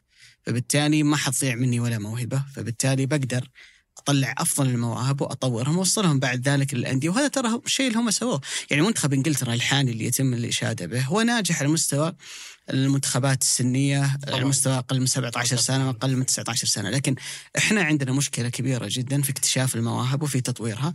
واليد اللي تحاول أن تصفق وحيدة حاليا اللي هي مهد واللي حتى يعني ما تقدر تقوم بالدور كامل لابد من الأندية إنها هي تشارك في الموضوع. فبالتالي بيكون عندنا عدد من اللاعبين قليل جدا ونجي اليوم نتكلم نقول إنه هو الواقع. أنا وياك قاعدين نوصف واقع ما إحنا قاعدين يعني نتبلى. الواقع إنه إحنا ما عندنا ولا اسم ما عليه الآمال في الخمس سنين الجاية في الثلث الهجومي. صحيح. يعني إذا بطل سالم اعتزل سواء المنتخب أو اعتزل كرة القدم بشكل نهائي ما يبدو عندك في المشهد ولا واحد يمكن الاعتماد عليه في بطولات زي كأس العالم أو أدوار مهمة من كأس أمم آسيا، هذه مشكلة كبيرة لبلد عدد سكانه حوالي 30 مليون، يعني أنت في نهاية الأمر تتفهم إن في دول أخرى تميل للتجنيس إن عدد المواطنين اللي يزاولون اللعبة قليل جدا، بس أنت جاينا من الغربية وطفولتك في مكة وتعرف إن الكره تلعب في كل مكان هناك، هنا في الرياض. لابد إنك تعالج موضوع ملاعب الحواري اللي اندثرت. الناس صارت ما ما هي لاقية مكان تلعب. المثال اللي أنت ذكرته تلعب فيه. الدوسري خرج من حواري في يوم من. المثال اللي إحنا الآن معتمدين عليه. شوف تجربة إسبانيا وإنجلترا هي تجربة صراحة نجحت المثال بشكل كبير لكن إحنا عندنا مشكلة في القياس فيها ان هم عندهم مهاجرين. يعني الآن لو أقول لك أفضل لاعب إنجليزي يقول لي بلينغهام اللي يلعب في ريال مدريد أفضل لعيبه الأسبان. قدروا يهاجروا قدروا. في انديه تنافس لكن اللاعب السعودي ما عنده هذا ما عنده هذا الاوبشن إنه هو يخرج. فهي من ضمن الأفكار إنه اللاعب السعودي حتى الصغير إنك تفتح الدوري هي من ضمن افكار كثيرة إنك تفتح الدوري الخليجي بحيث يكون بقعة واحدة بحيث إنه يلقى فرصة في دوري آخر تجربة مختلفة و و إلى آخره.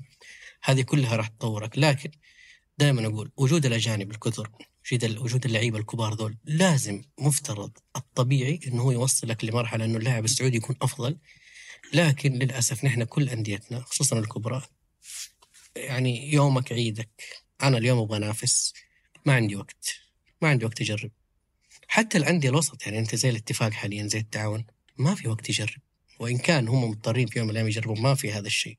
عكس أندية في إنجلترا في, في أوروبا اللاعب اللي في نادي متوسط قادر يروح نادي كبير قادر يروح لدوري آخر ويلعب. عندنا ما نقدر. حاليا اللاعب أي حاليا اللاعب المحلي صعب صعب يلقى مكان. حضرة الأجانب يعني الأجانب قبل فترة أقول لك ممكن والدليل الهلال كانوا اللعيبة المحليين أفضل. يعني في بطولات دوري أبطال آسيا اللاعب المحلي هو هو اللي جاب لك البطولة صراحة. الآن التجربه تجربة اللاعب الأجنبي السوبر اللي يعيش ال prime حقه حاضرة. فهذه راح تمنع في مراكز. انسى أنسى تماما إنك تحصل فيها لاعب خصوصا رأس الحربة. حتى أعتقد حراسة المرمى حاليا. يعني حتى الحارس الوحيد اللي قلنا ممكن نواف العقيدي يوصل. حاليا نسبيا رجع في النصر. ففي مراكز راح تعاني فيها راح تعاني فيها في صناعة النجم. في نقطة ذكرها أبو علي مهمة في تطوير النجم. صفر. تطوير النجم. إذا مو أكاديميات خاصة يمكن أكاديمية الهلال في جدة اللي أحب أشيد فيها بشكل كبير جدا. قاعدة تقوم بعملها على بأكمل وجه ورائعة جدا. أكاديمية مهد في أكاديميات أخرى. لكن تطوير النجم فكرة أنه أخذ النجم من التمارين الأكثر بالكرة أنه هو يحاول يلعب كرة طول اليوم لتمارين الأحمال كيف يطور من بنيته الجسدية كيف يطور نفسه بدنيا كيف يلعب بعقلية لاعب أنه هو قادر يدخل للمجموعة بأسرع وقت بدون ما يتأثر. هذه الآن إحنا بعيدين فيها ولازم نتقبل الواقع. يعني تاخرنا كثير في. ترى إعطاء المواليد آه، فرصة في اللعب بالمنتخب الوطني وخسرنا لعيبة كثار جدا بسبب هذا الشيء اللي الألمان وفرنسا استحقاق دستوري بالجنسية أنا أعطيك الجنسية وتخدمني وتطور من رياضتي. وشفنا تقريبا ترى عدد كبير جدا من اللاعبين اللي فازوا بكأس العالم مع ألمانيا وفرنسا كلهم ترى طبعا. استحقاق دستوري بالجنسية. وعلي قال كلام وهذا صراحة أنا أشوفه يعني مكانين اكتشاف وتطوير. وما بينها طريق هذا الطريق مو ممهد عندنا يعني إذا في لاعب أو موهبة يبغى يروح النادي أو يبغى يتطور في كرة القدم ما يدري وين يروح يا ما يدق لك ولد أختك ولد أخوك. صديقك وين يروح؟ أصلا متى يفتحون فرصة جرب صح ما حد يدري وين يروح وهذا غير يجي- معلن وتحتاج إنك تكلم واحد في الأكاديمية تقول بالله متى أقرب آه، فترة تجارب هذا أنت؟ لانك تعرف واحد مم. اللي ما يعرف واجد وضيف إلى ذلك إنه العوائل بشكل عام يخافون على مست- مستقبل ابنهم إذا راح كرة القدم فضمان مستقبلهم في حال دخل هذه الأكاديمية مهم جدا إني أنا أضمن هذا راح يكمل دراسته وهذا راح تلهي هذه ال- الرياضة أو أو انه يكون في أكاديمية عن عن دوره أو مستقبله لو ما أصبح لاعب كورة. هذا شيء مرة مهم. لذلك أتوقع إنه أصحاب المصلحة في كل دول العالم وكل التجارب جلسوا على طاولة واحدة وحلوا مشاكلهم. من الاتحاد السعودي من رابطة من حتى أندية وضف لهم مدارس ملاعب الحارة رابطة الحواري. طبعا. جمعهم كلهم هذا على طاولة واحدة. فكرة العمل الفردي ما راح تنجح فكت تنجح. أكاديميات برشلونة وفكت أكاديميات فكت ما راح تنجح. أكاديمية الأهلي. فكرة العمل الفردي راح إذا ما هي منظومة شيء يوصلك بشيء يوصلك بشيء يوصلك بشيء. خصوصا دحين وسائل التواصل أنت ممكن تشوف اللاعب حتى الصغير تشوف إحصائيات لاعب صغير تشوف أماكن حركة تشوف أجهزة القياس الجديدة اللي تقيس لك اللاعب وتطوره من نواحي كثيرة. هذا المفروض يسهل عليك صناعة النجم وتطوير النجم. لكن ما إحنا شايفين شيء. إلى الآن ممكن في عمل الآن قاعد يصير. ما راح نشوفه الآن راح نشوفه بعد سنتين ثلاثة وراح نشيل فيه وقتها. ممكن في عمل الآن قاعد ينجح بشكل كبير في تطوير في صناعة النجم. أتمنى أتمنى إنه بعد سنتين ما ثلاثة هي قضيتي والله صناعة نجم قد اكتشاف النجم ابغاك تشوفه بس تكتشفه. والله في. وترى سهل والله المدارس. وتصنع. أنت أكيد في كثير كلموا قالوا لك عندي موهبة المدرسة. عندي موهبة غير طبيعية في. المدرسة. الناس فاهمين كورة. والشخص هذا أكيد شاف في المدرسة 200 طالب بس شاف اللاعب هذا فلتة. جذب. فاكتشافه سهل. في مدرسة ممكن تكتشف في أندية الحواري لو رجعت في الاكاديميات في في الملاعب اللي تستأجرها أنت بشكل عام ممكن تلقى لاعب قادر لكن كيف تمسك النجم هذا وتخليه نجم؟ اللعب في الأماكن هذه ما هو اللعب في الملعب ابدا والدليل إنه في يعني على سبيل الح... على سبيل الحواري في مكة في نجوم كنا يعني عبد الله المطيري هذا اللاعب اللي راح كان لعب في الفيصلي والأهلي كان فلتت زمانه في الحواري فلتت زمانه لدرجة إنه هذا كيف راح لعب نجح لكن مو النجاح اللي كان محققه. آه وصل الدويبي آه لعيبة كثر كانوا نماذج عالية جدا في الحواري. فكرة اللعب في الملاعب الرسمية بالضغوط بالجمهور صحيح. بالتمارين ثقة. البدنية العالية جدا بتمارين الأحمال بتقسيم الوقت بالنوم بالغذاء. ما هي ما هي فكرة سهلة ابدا. لكن بحول الله ان إحنا رايحين للمنتهى. يعني نحن تطورنا في أمور كثيرة جدا من كل النواحي بإذن الله راح نتطور. لابد. يعني أعتقد إنه أكثر شيء نحتاجه إن نصنع مكان مغري لأي موهبة. أنت زي ما قلت إنه مسألة الاكتشاف إنه ملعب حواري مدرسة في أي مكان. اكتشفته. لو أقول له بوديك المكان الفلاني هو يكون فرحان أبوه يكون فرحان أمه تكون فرحانة لأنه المكان هذا خلينا نقول حاجة زي أرامكو مثلا. طبعاً. لما يقول لك ولدك والله أنا خلصت ثانوي بروح أرامكو أنت حتكون مبسوط يعني.